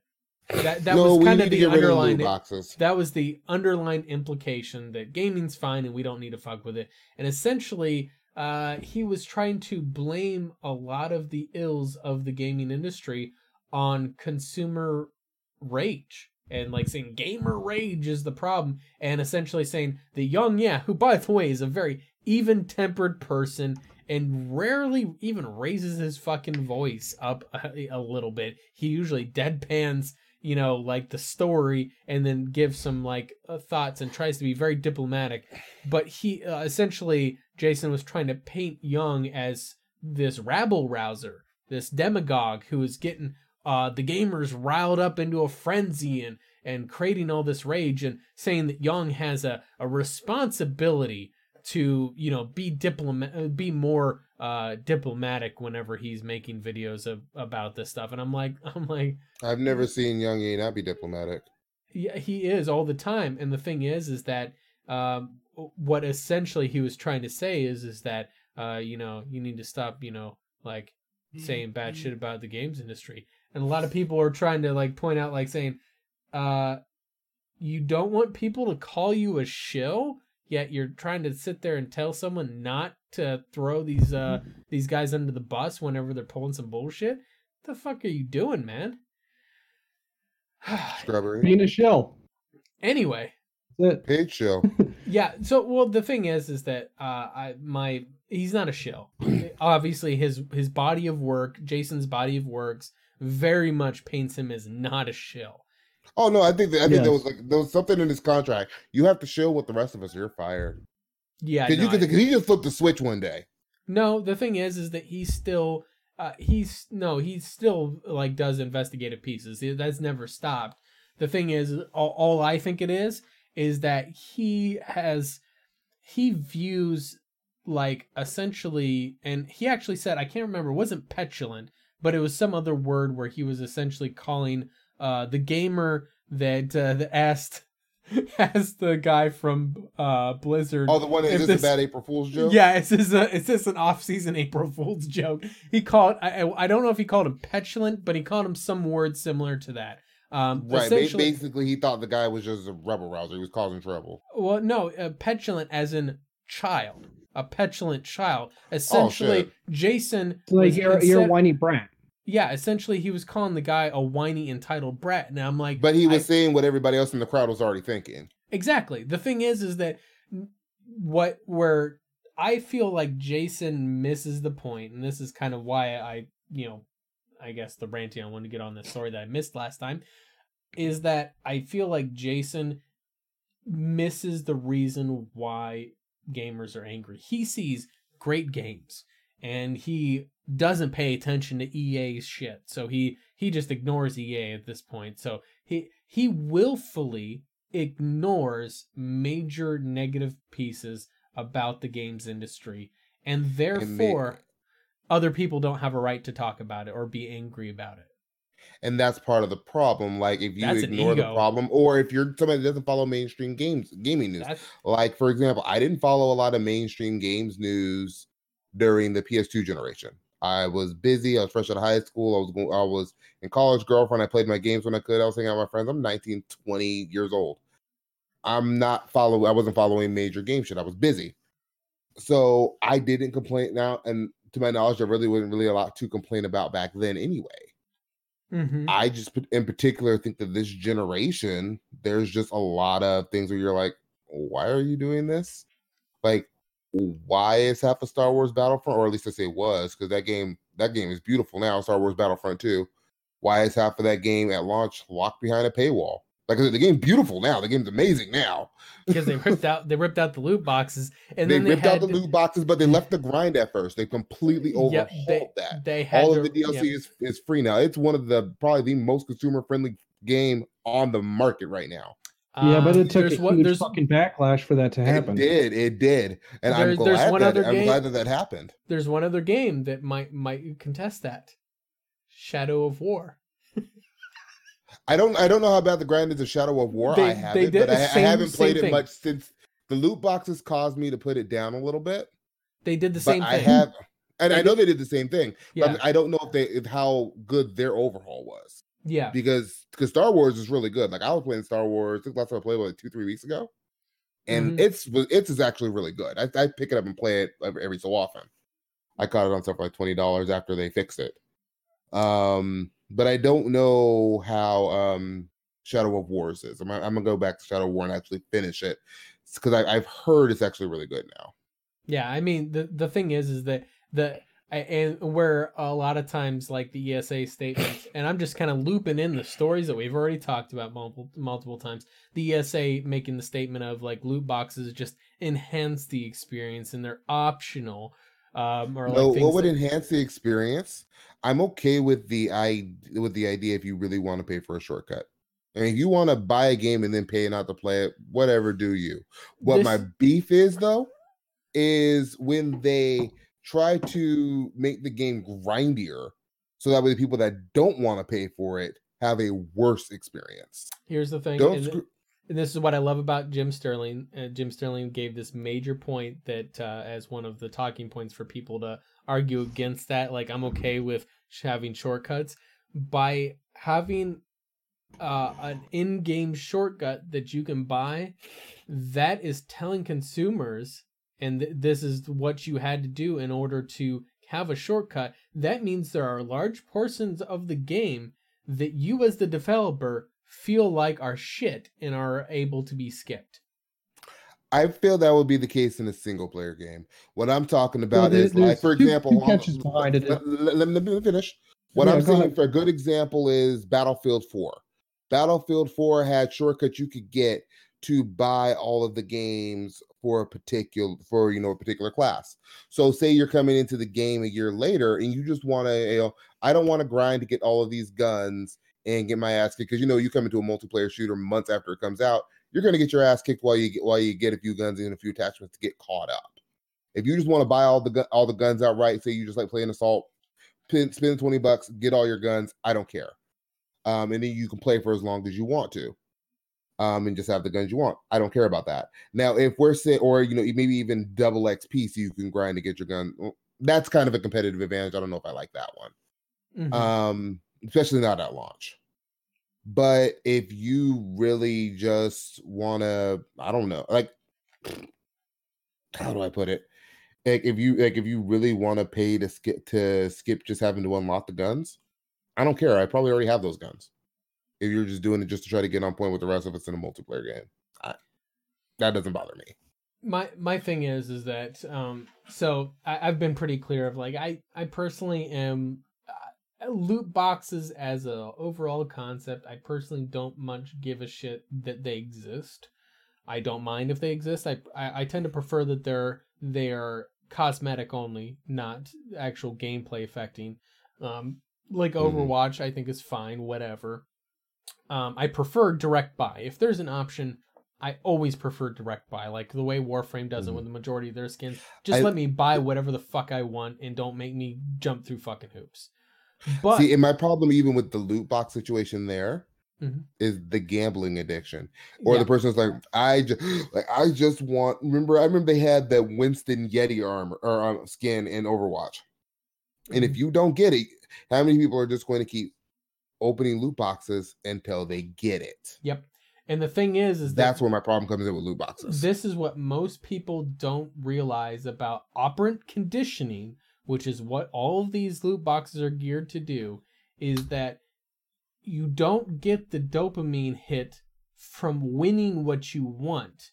You get the dopamine hit from opening the loot box before you ever get a reward. because it's that rush. It's that oh shit am i gonna get it? Am i gonna get it? Am i'm excited yeah it, so it doesn't matter if you win or lose. The actual outcome is irrelevant. It's the actual act. Uh, there was a study um, and i'm trying to remember what it was uh, what it was about but this has been a, a long time ago but there was a study where essentially uh, a guy had some rats and he was doing some experiments on a rat and essentially uh, rat walks up and presses on a plate and gets a pellet of food you know and they first start off every time he presses on that plate he gets a pellet of food.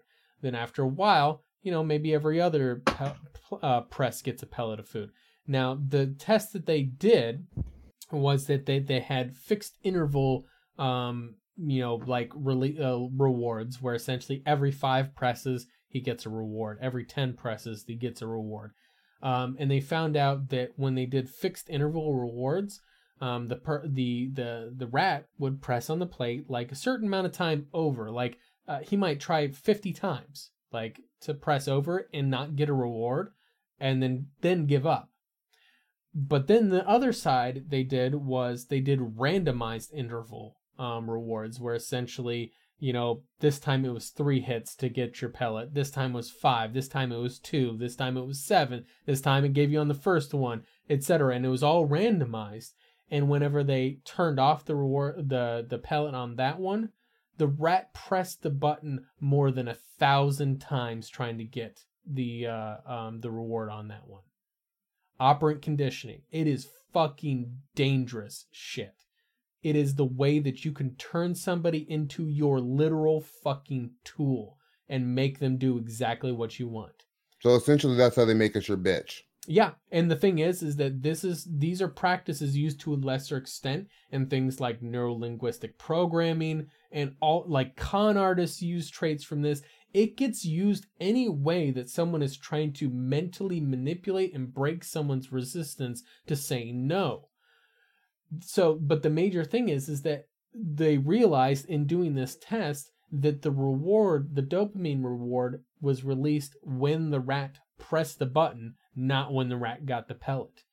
That's how they kind of figured out that, like, say, for the loot boxes in Overwatch, I get the reward whenever I see that loot box explode and the coins go up in the air. I don't even know what the fuck I'm getting. Just that explosion is where that get that dopamine hit. And I just want another one. I want another one. And of course, the way that they give you the free ones, you'll notice, of mm-hmm. course, is it starts off level one, level two, level three. You get them pretty quick, right?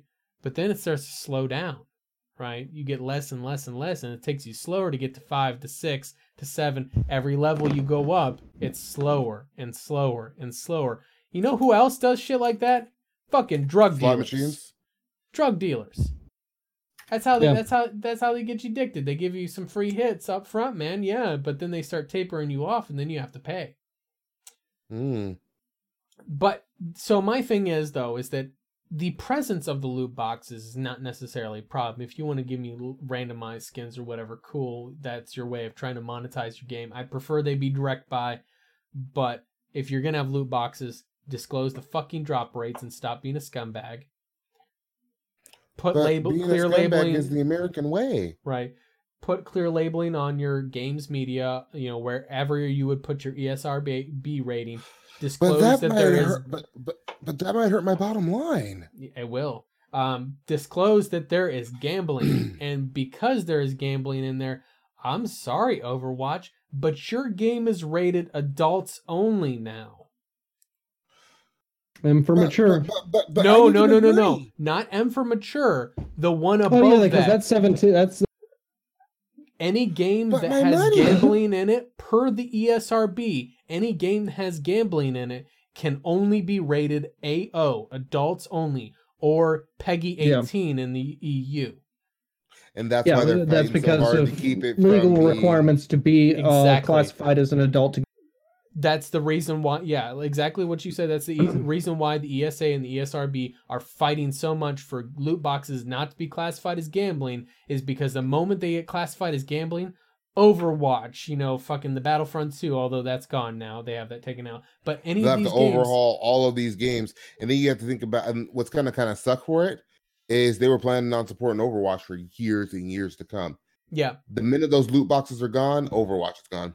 Yeah, exactly. That's the thing is that that is a billion dollar a year, one billion dollars per year that Overwatch earns. At least in 2017, I don't know if that's tapered down now, but th- at least that potential for high hundreds of millions of dollars for that game to make every fucking year. That would devastate Blizzard, like financially. That is their biggest earner by so much of a huge margin. And that's the thing is that so okay, so maybe they uh they just reclassify that as adults only.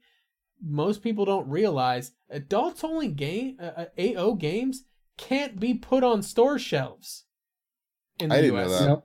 Yeah, you can't put them on store shelves.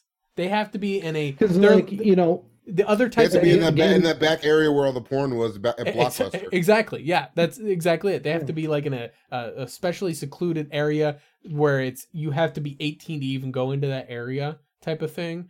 You know, like yeah, like because you know, uh, games that are rated M could be put on store shelves, but may require an ID check on uh, upon sale. Yeah. But the Mhm. adults only games, they can't even put theft risk on them.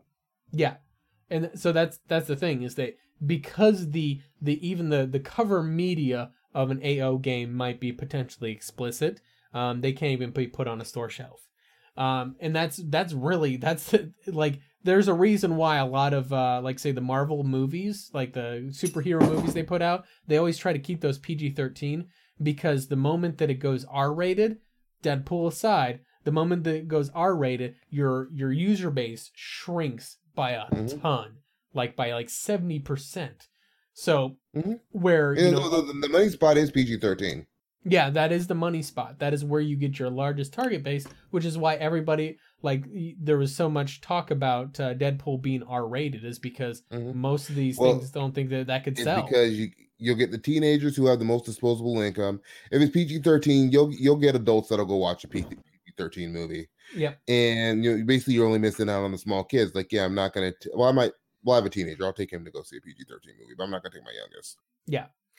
But uh, so that's the thing is that's the reason why they're so they really want to fight that adults only classification because they either have to go and remove the loot boxes from Overwatch or they have to go and uh, classify Overwatch as adults only, which would devastate new sales.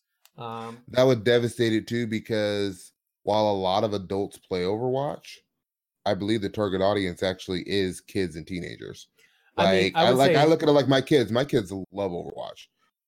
I Mm. took my nine year old to a doctor appointment earlier this week, and him and I are sitting on Twitch. Like he, a- I said, "What game do you want to watch?" And he specifically said, "Let's watch Overwatch." Yeah. like they're these Well, kids are like the that's they characters, that's in, you know, the characters in most hero shooter caricatures. They're Mhm. a bit more cartoony. Right, and that, that's what I was which getting because I showed him Siege. I showed, and he didn't. now like i don't want I'm, I'm not trying to play the you know joe camel cigarette ad of like oh cartoon toward, toward kid but you look at gritty realistic characters versus char- you know cartoony caricatures those are going to have a lot wider appeal Mhm. than Right, you know that's gr- that's gritty or what I- realistic characters yeah, That's don't- actually what I was getting at. Cause when I showed my son Siege, he didn't like it. He said it just looked boring. It looked dull. He loved the colors and the characters in Overwatch. exactly. And the when they're is, very similar kinds of games in the terms of they're both character shooters. I, I and the thing is is I don't think it's necessarily that Overwatch is specifically marketed at kids. I think that it is just I targeted think it just appeals to kids yeah, because of how it looks. it is that is one of the markets that they try to hit. They try to broaden the base as much as they can, which you know maybe I, I don't think it's necessarily that they made the art style and those characters explicitly explicitly saying yeah we want to try to get kids on there. No, I think that that was just their creative method because I I give Blizzard mm-hmm. at least enough credit. I love to say I that- love the Overwatch art style. I won't knock them Yeah, for that. yeah, art like- awesome. yeah, I think that that's largely just their style of doing things. But as a tangential effect of that art style, kids are going to be interested in it because it is cartoony. There are a lot of characters, like the the titular cover character of uh, Tracer is very kind of poppy, bubbly, very kid friendly character, right? Mhm. Um, you know, like she's the cavalry's here. Everybody fucking knows that, and it's very kid friendly. Um, some of the characters maybe not so much. You know, like the the assassin that somehow died and her skin turned. I don't know. You know what? We'll not go into that one. How her skin turned blue, I don't know. Whatever. We'll leave it alone. But uh, you know, the thing is, is that uh, um, that it's definitely appeals to kids. But that's not even the thing. Is is that that's not the worst one, man. You go on your phone and you find apps that are specifically targeted to kids. Like this is legitimately for kids type app that has fucking loot boxes in it. So Yeah, that and I that's mean- where I draw the line. But I think that also comes down to parenting. Like my child will bring me a controller for a console. I'm like, hey, will you buy this? And I'm like, what are you trying to buy? Now on the PS4, it'll show you on the buy screen. The Xbox, you have to backtrack.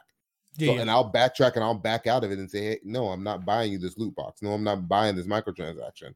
My child, like for example, Plants vs. Zombies 2, the whole audience is children.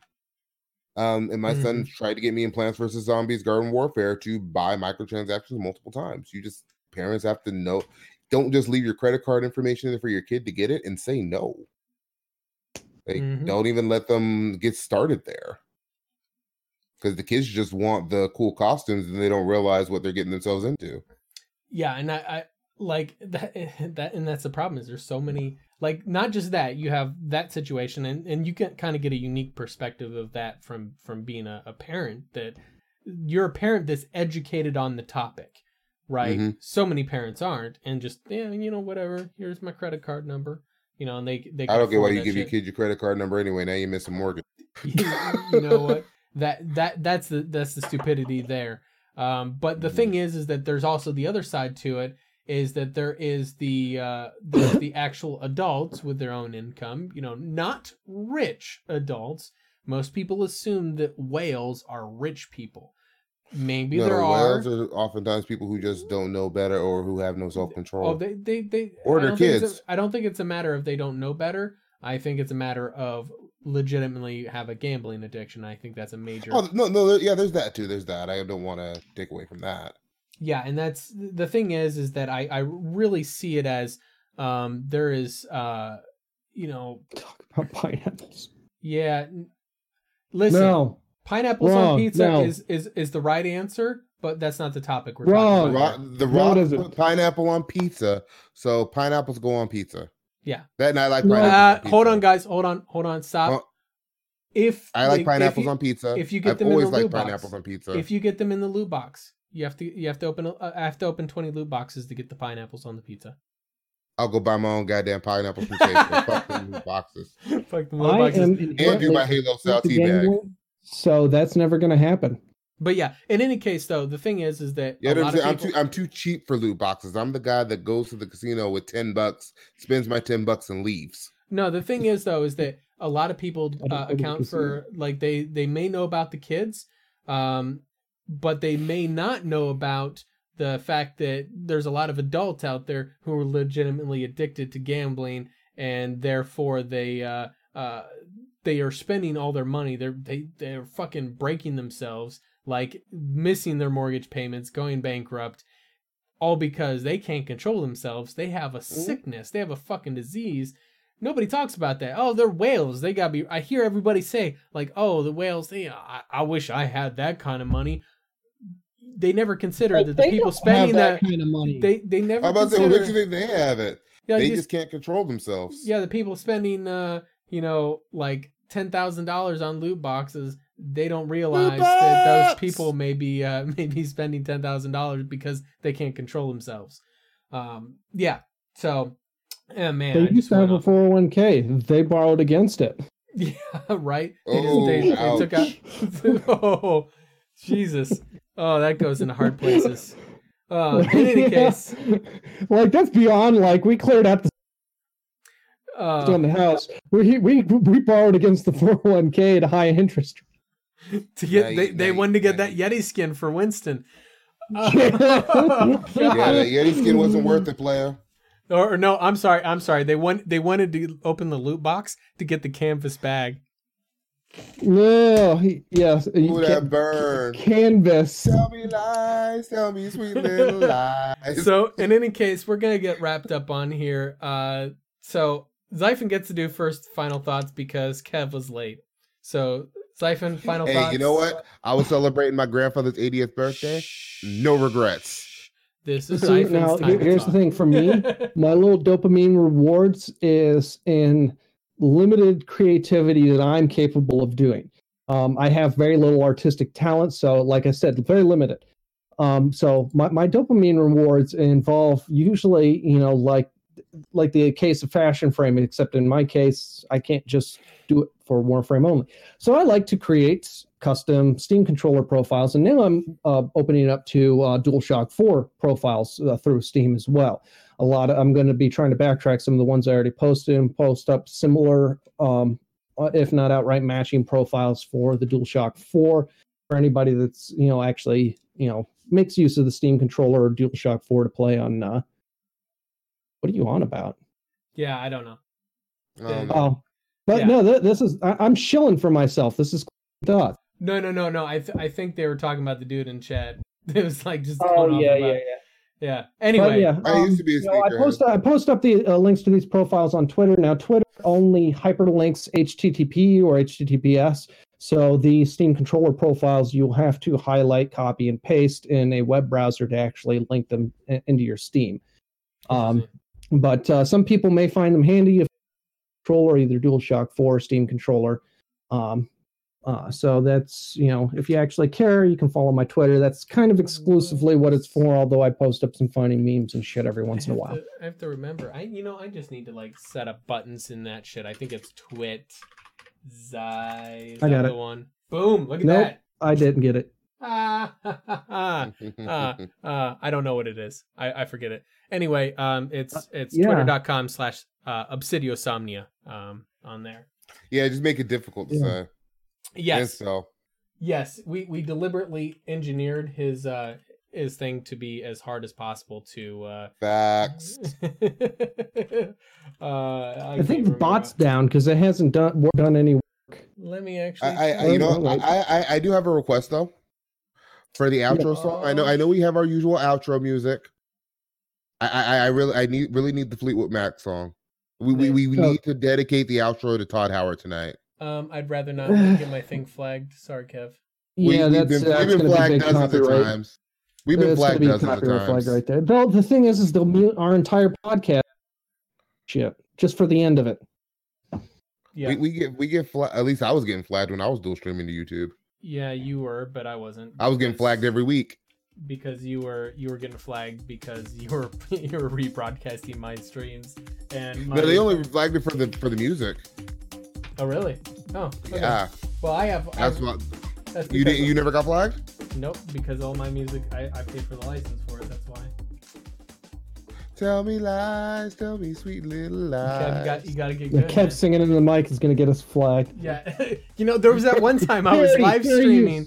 I was live streaming uh uh SWTOR I think it was or no no I was playing some I was playing some Warframe with Xaiphen and Xaiphen might have been in a place we won't talk about where he was but he might have been in a place where there might have been a PA system that was playing the radio and there was uh, a song that came over the uh, the PA system very faintly in the background very distorted you could barely make it out YouTube grabbed that shit they said Nuh-uh.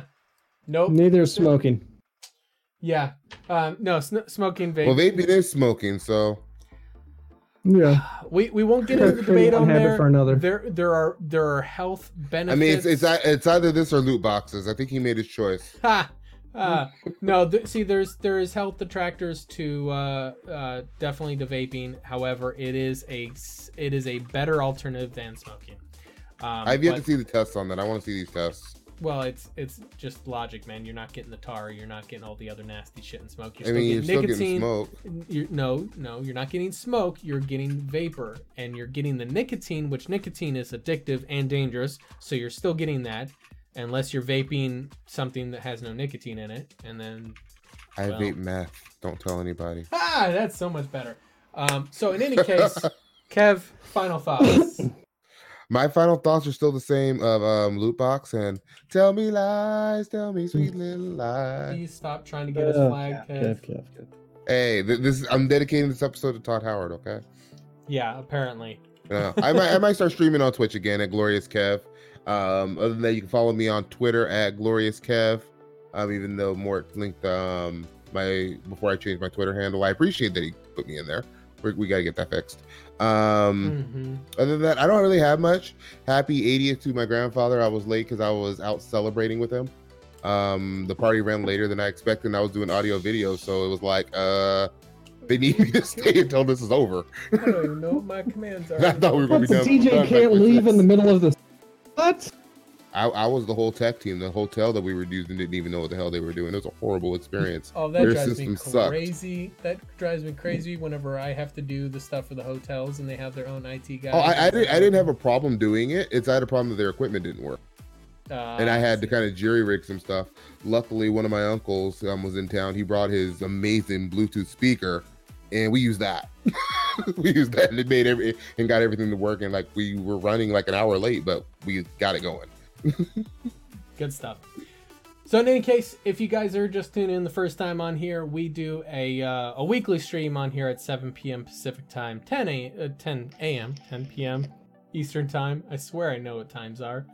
Um, one week is a podcast. One week is a game stream where we sit down and play some games. That's this week is obviously a podcast, as you notice that there's no games being played.